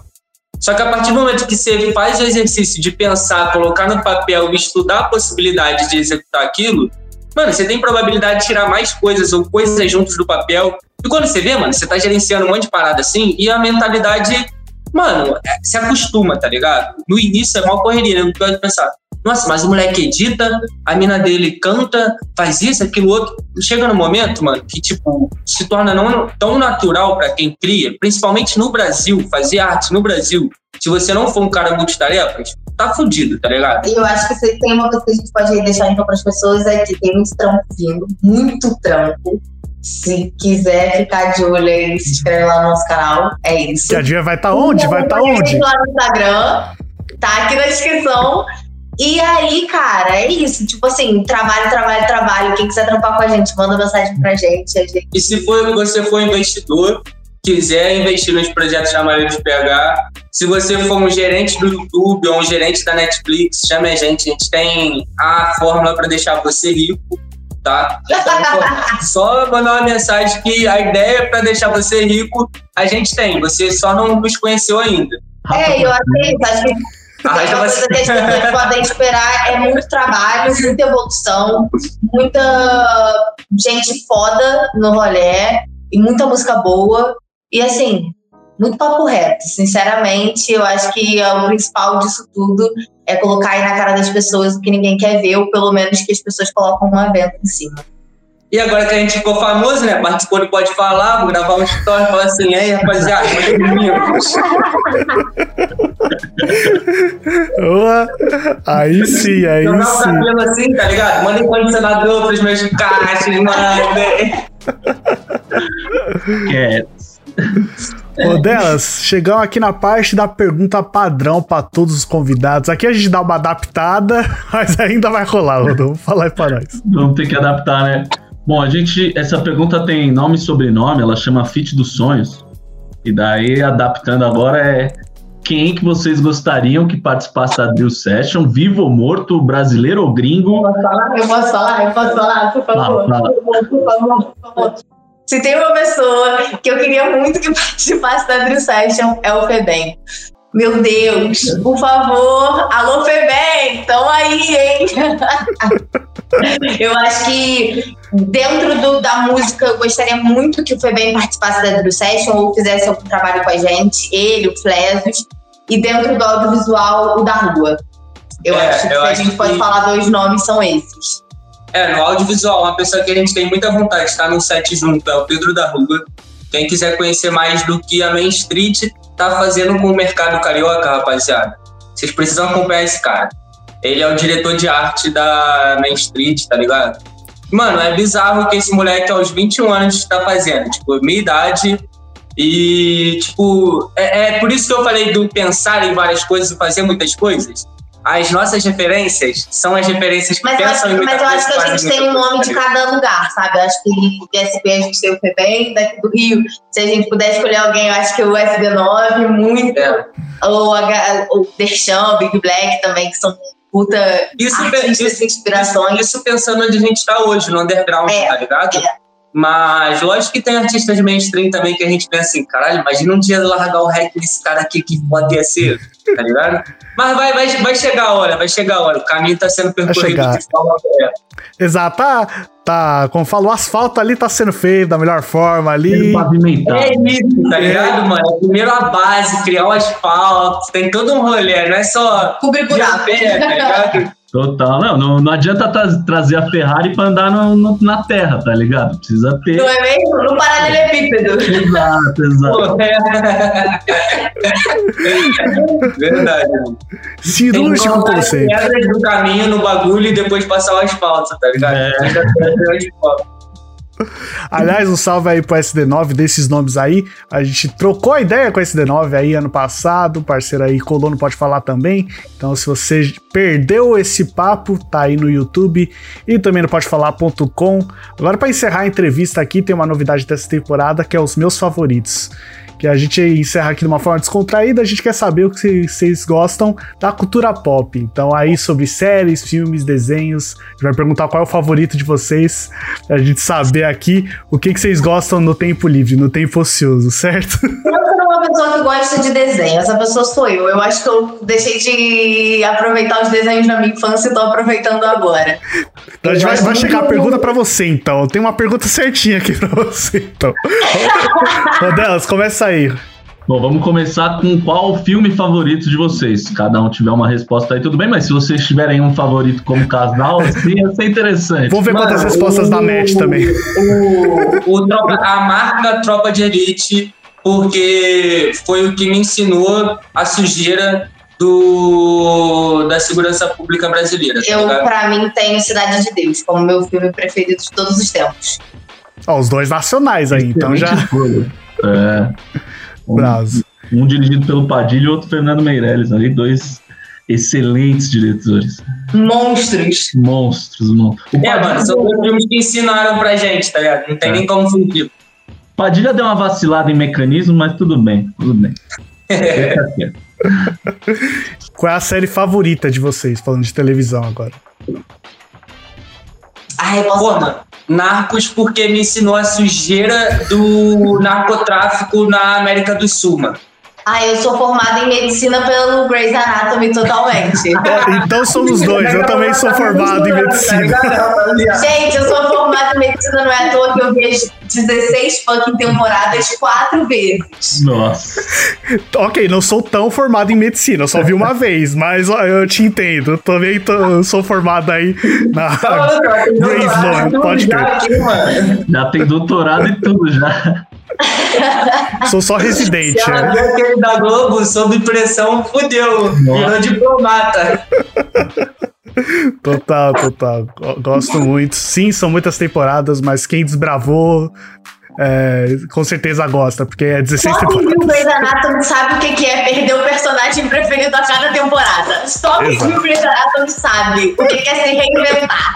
Ó, a galera de, de Game of Thrones também tá mais ou menos ali. Tá, tá sim, tá sim, tá sim. Tá sim. O meu pai é a prova viva de que Game of Thrones pre- prende qualquer pessoa. Total, muito boa, né? Ele, ele foi resgatar a filha dele que tava fazendo bagunça. Ela vai responder também. Eu gosto do Pablo Escobar. Boa.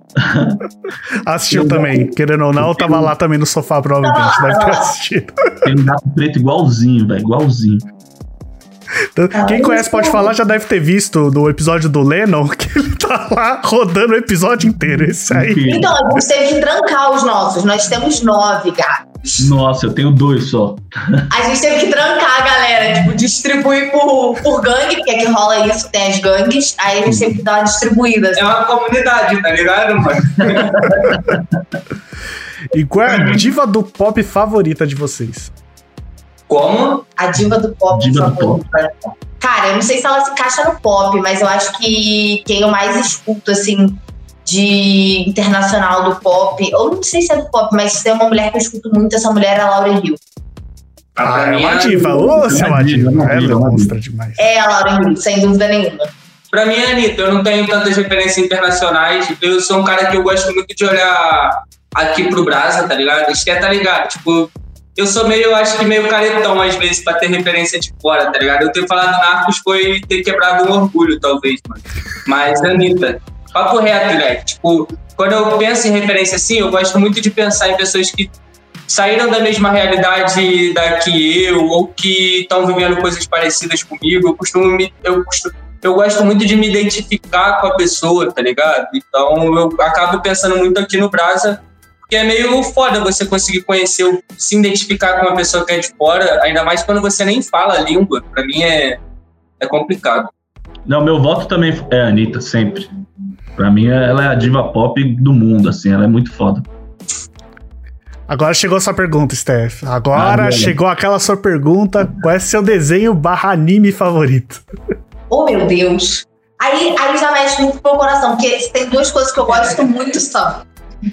É, eu gosto de Irmão do Jorel, por incrível que pareça, porém eu gosto muito de Naruto.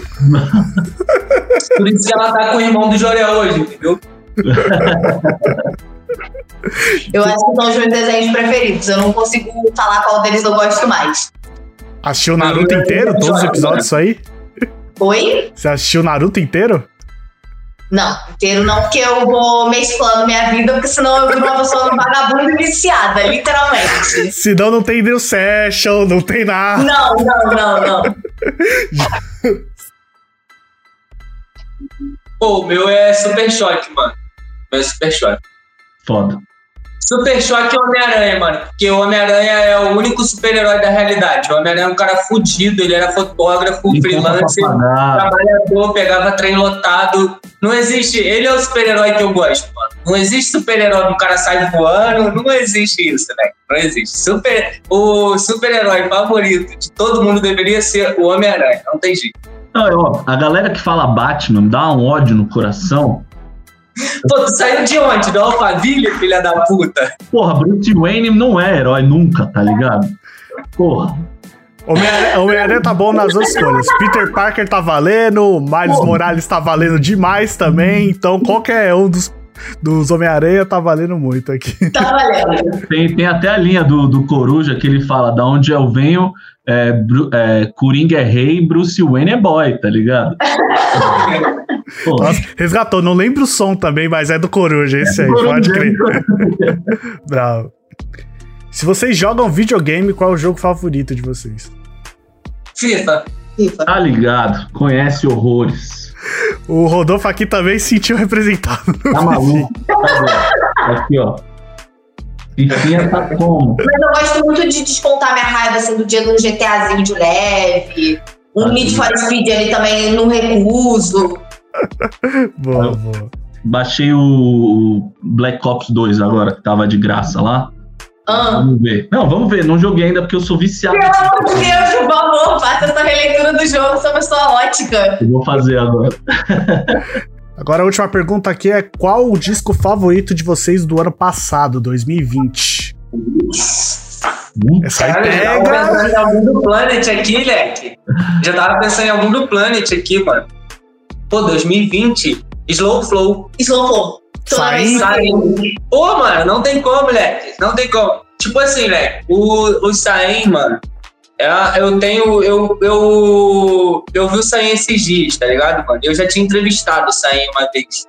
Aqui em Petrópolis, mano.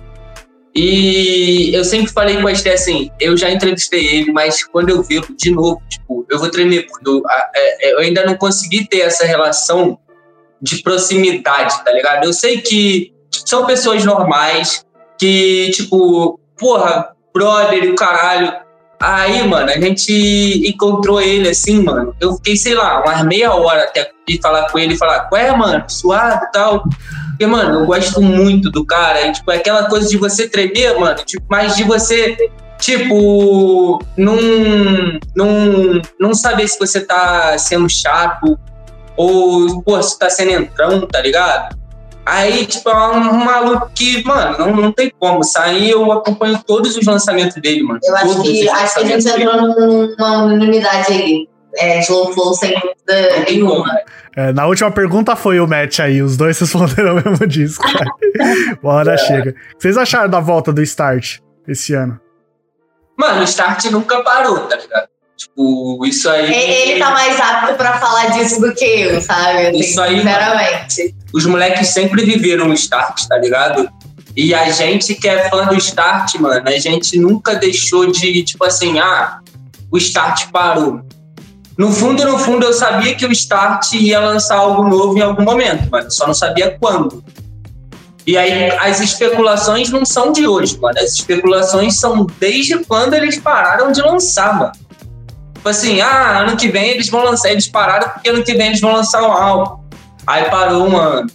Ah, eles pararam dois anos porque de repente eles estão fazendo um filme junto.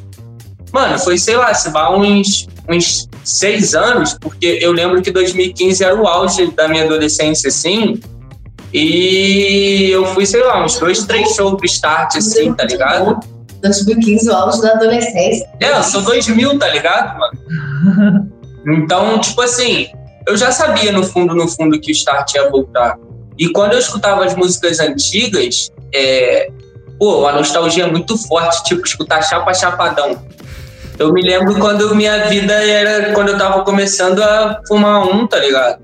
E eu e meus amigos, a gente não tinha preocupação com o mundo externo, assim. A gente era muito ali, tipo, uma visão de adolescente ali, crianção, tá ligado? Tipo, ah, mano, é, a gente quer comer cogumelos e viver uma vida de marachuá, tá ligado? Não tinha muito essa de, pô, tem que pagar conta, tem que lavar a louça, tem que varrer casa.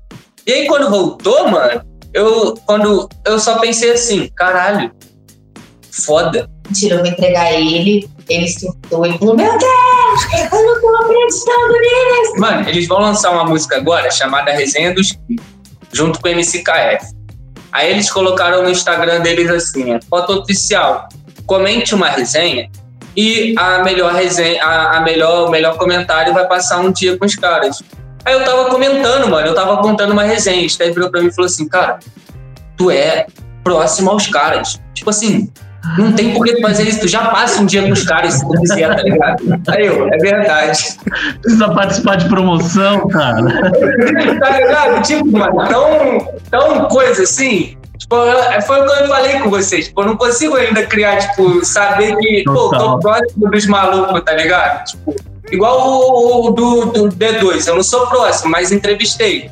Pra mim, a ficha até hoje não caiu, mano, que eu entrevistei o D2, mano. Pra mim foi um bagulho, porra, louco, tá ligado? Surreal. Porque é meu ídolo máximo na música é o D2, e depois o Saindo, tá ligado? É hereditário. É, exato. Tô esperando a próxima geração aí de. Primeiro o pai, depois o filho. É isso. Tá ligado? É nesse clima que a gente encerra mais um Pode Falar, rapaziada. Mas, Pinholas, antes da gente encerrar, eu me desenvolvo e evoluo com meu filho. Eu com meu pai. Essa daí, pra mim, mano, era. Nossa, essa era demais, demais. Na com calma. seis anos, piscou, Exato. o moleque tá lançando disco. É. Muito foda, velho. Muito foda. E é isso aí, E, pô, pra quem acompanha o Sain na, no Boom Bap e em outras vertentes, rapaziada, até mais puxado pro jazz às vezes e tudo mais, pô, acompanha o moleque, que o moleque tá lançando os funk, muito foda, tá ligado? Não é só porque eu sou fã, não, mas só pega a visão da versatilidade desse menor aí. Que, porra, é um outro menor, tipo assim, não tô falando de uma pessoa que tem 10 milhões de visualizações a cada lançamento, não, rapaziada. Tô falando de porra, quem tá no corre há muito tempo também, tipo, os números são o que menos importa, tá ligado? É a arte ali. Ver esses malucos fazendo arte, porque é arte, mano, é maneiro, tá ligado? Acompanha que, porra. E acompanha a Drill Session também, que já pensou sair na Drill Session? Não é impossível. Não, é impossível, mesmo. não. Não é mesmo. Eu Quem sabe um dia rola aí da melhor forma, a gente nunca sabe o amanhã, certo, meu parceiro Rodelas? É isso aí, Pinholas. E ó, pra encerrar bem, roteiro, a produção e a montagem são do meu mano Lucas Martins de Pinha. Salve! Tá ligado? Eu sou o Rodelas MC, o Márcio Canuto do rap, tá ligado, família? Esse apelido vai estourar ainda, Rodolfo. Vai chegar o dia, cara. Esse apelido vai chegar, o Márcio Canuto vai chegar e meio vai falar: Peraí, você sou eu do rap? Eu vou falar: É, tá ligado. E se você quiser ouvir as outras edições Pode Falar, o que, que você faz, Rodolfo? É muito fácil, Pinholas. Tem muitas maneiras, velho. Primeiro, a mais simples de toda é bota no Google podefalar.com, que é o nosso site. Vai estar, então, todas as 120 edições. Mas, se você pesquisar no Google só Pode Falar Podcast, vai aparecer nosso site, depois vai aparecer nosso canal no YouTube, Pode Falar Podcast. Depois, pesquisa lá no Spotify, Pode Falar Podcast, tá lá também, 120 edições. É muito fácil, é muito simples, é aquela história, né? Alguém que você gosta já passou pelo Pode Falar. É impossível em 120 edições alguém que votou. É impossível, impossível. É muito fácil.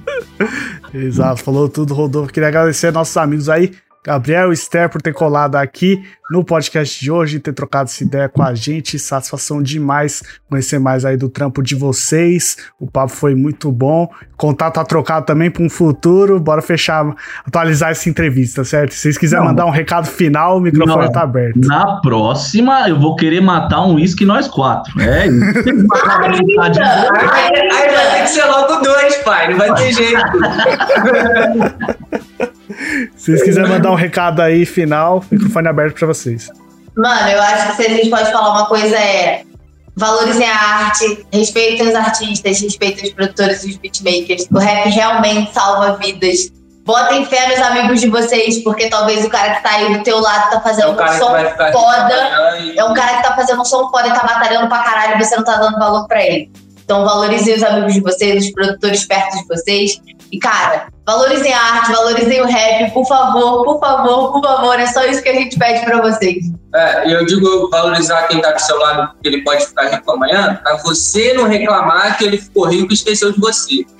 Entendeu? E além disso, mano, pô, agradecer o espaço, tá ligado? Ah, e outra coisa, outra coisa, rapidinho, rapidinho, rapidinho, rapidinho. Se eu posso falar uma coisa, é. Vacinem-se, usem máscara e, por favor, fora Bolsonaro, meus queridos. Fora Bolsonaro. E Exato, falou tudo, exatamente. É, pô, agradecer o espaço, tá ligado? Foi muito foda ter participado com vocês. Muito foda de verdade. Desculpa se eu falei alguma coisa que não era pra ter falado, se a gente comprou alguma coisa. Jamais, sei lá. Ó, Programa nem, tem ainda, nem tem o número ainda pra ser cancelado, rapaziada. Mas se cancelar também, eu vou hypar em cima, eu quero que se foda? Vai fazer documentário no Globoplay. A cultura. fui, fui, fui cancelado e reverti a história. A, vida após o tombo. Descubra como. Arrasta pra cima. Arrasta pra cima. É. Rapaziada, obrigadão mesmo pelo espaço aí de vocês. Então, Vocês é muito, Muito foda.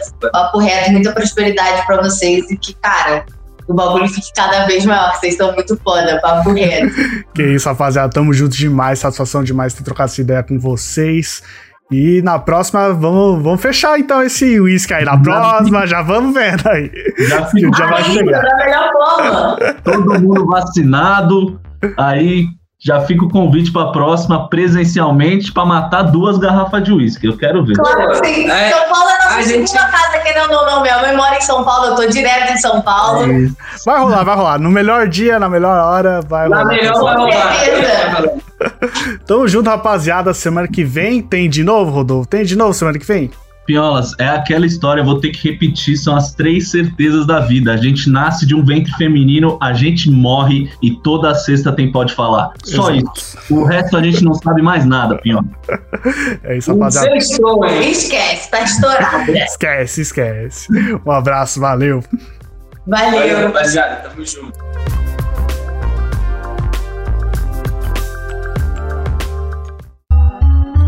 Pode falar, veio na bola de meia pelos de fé, Lucas Pinho e Rodolfo Capelas.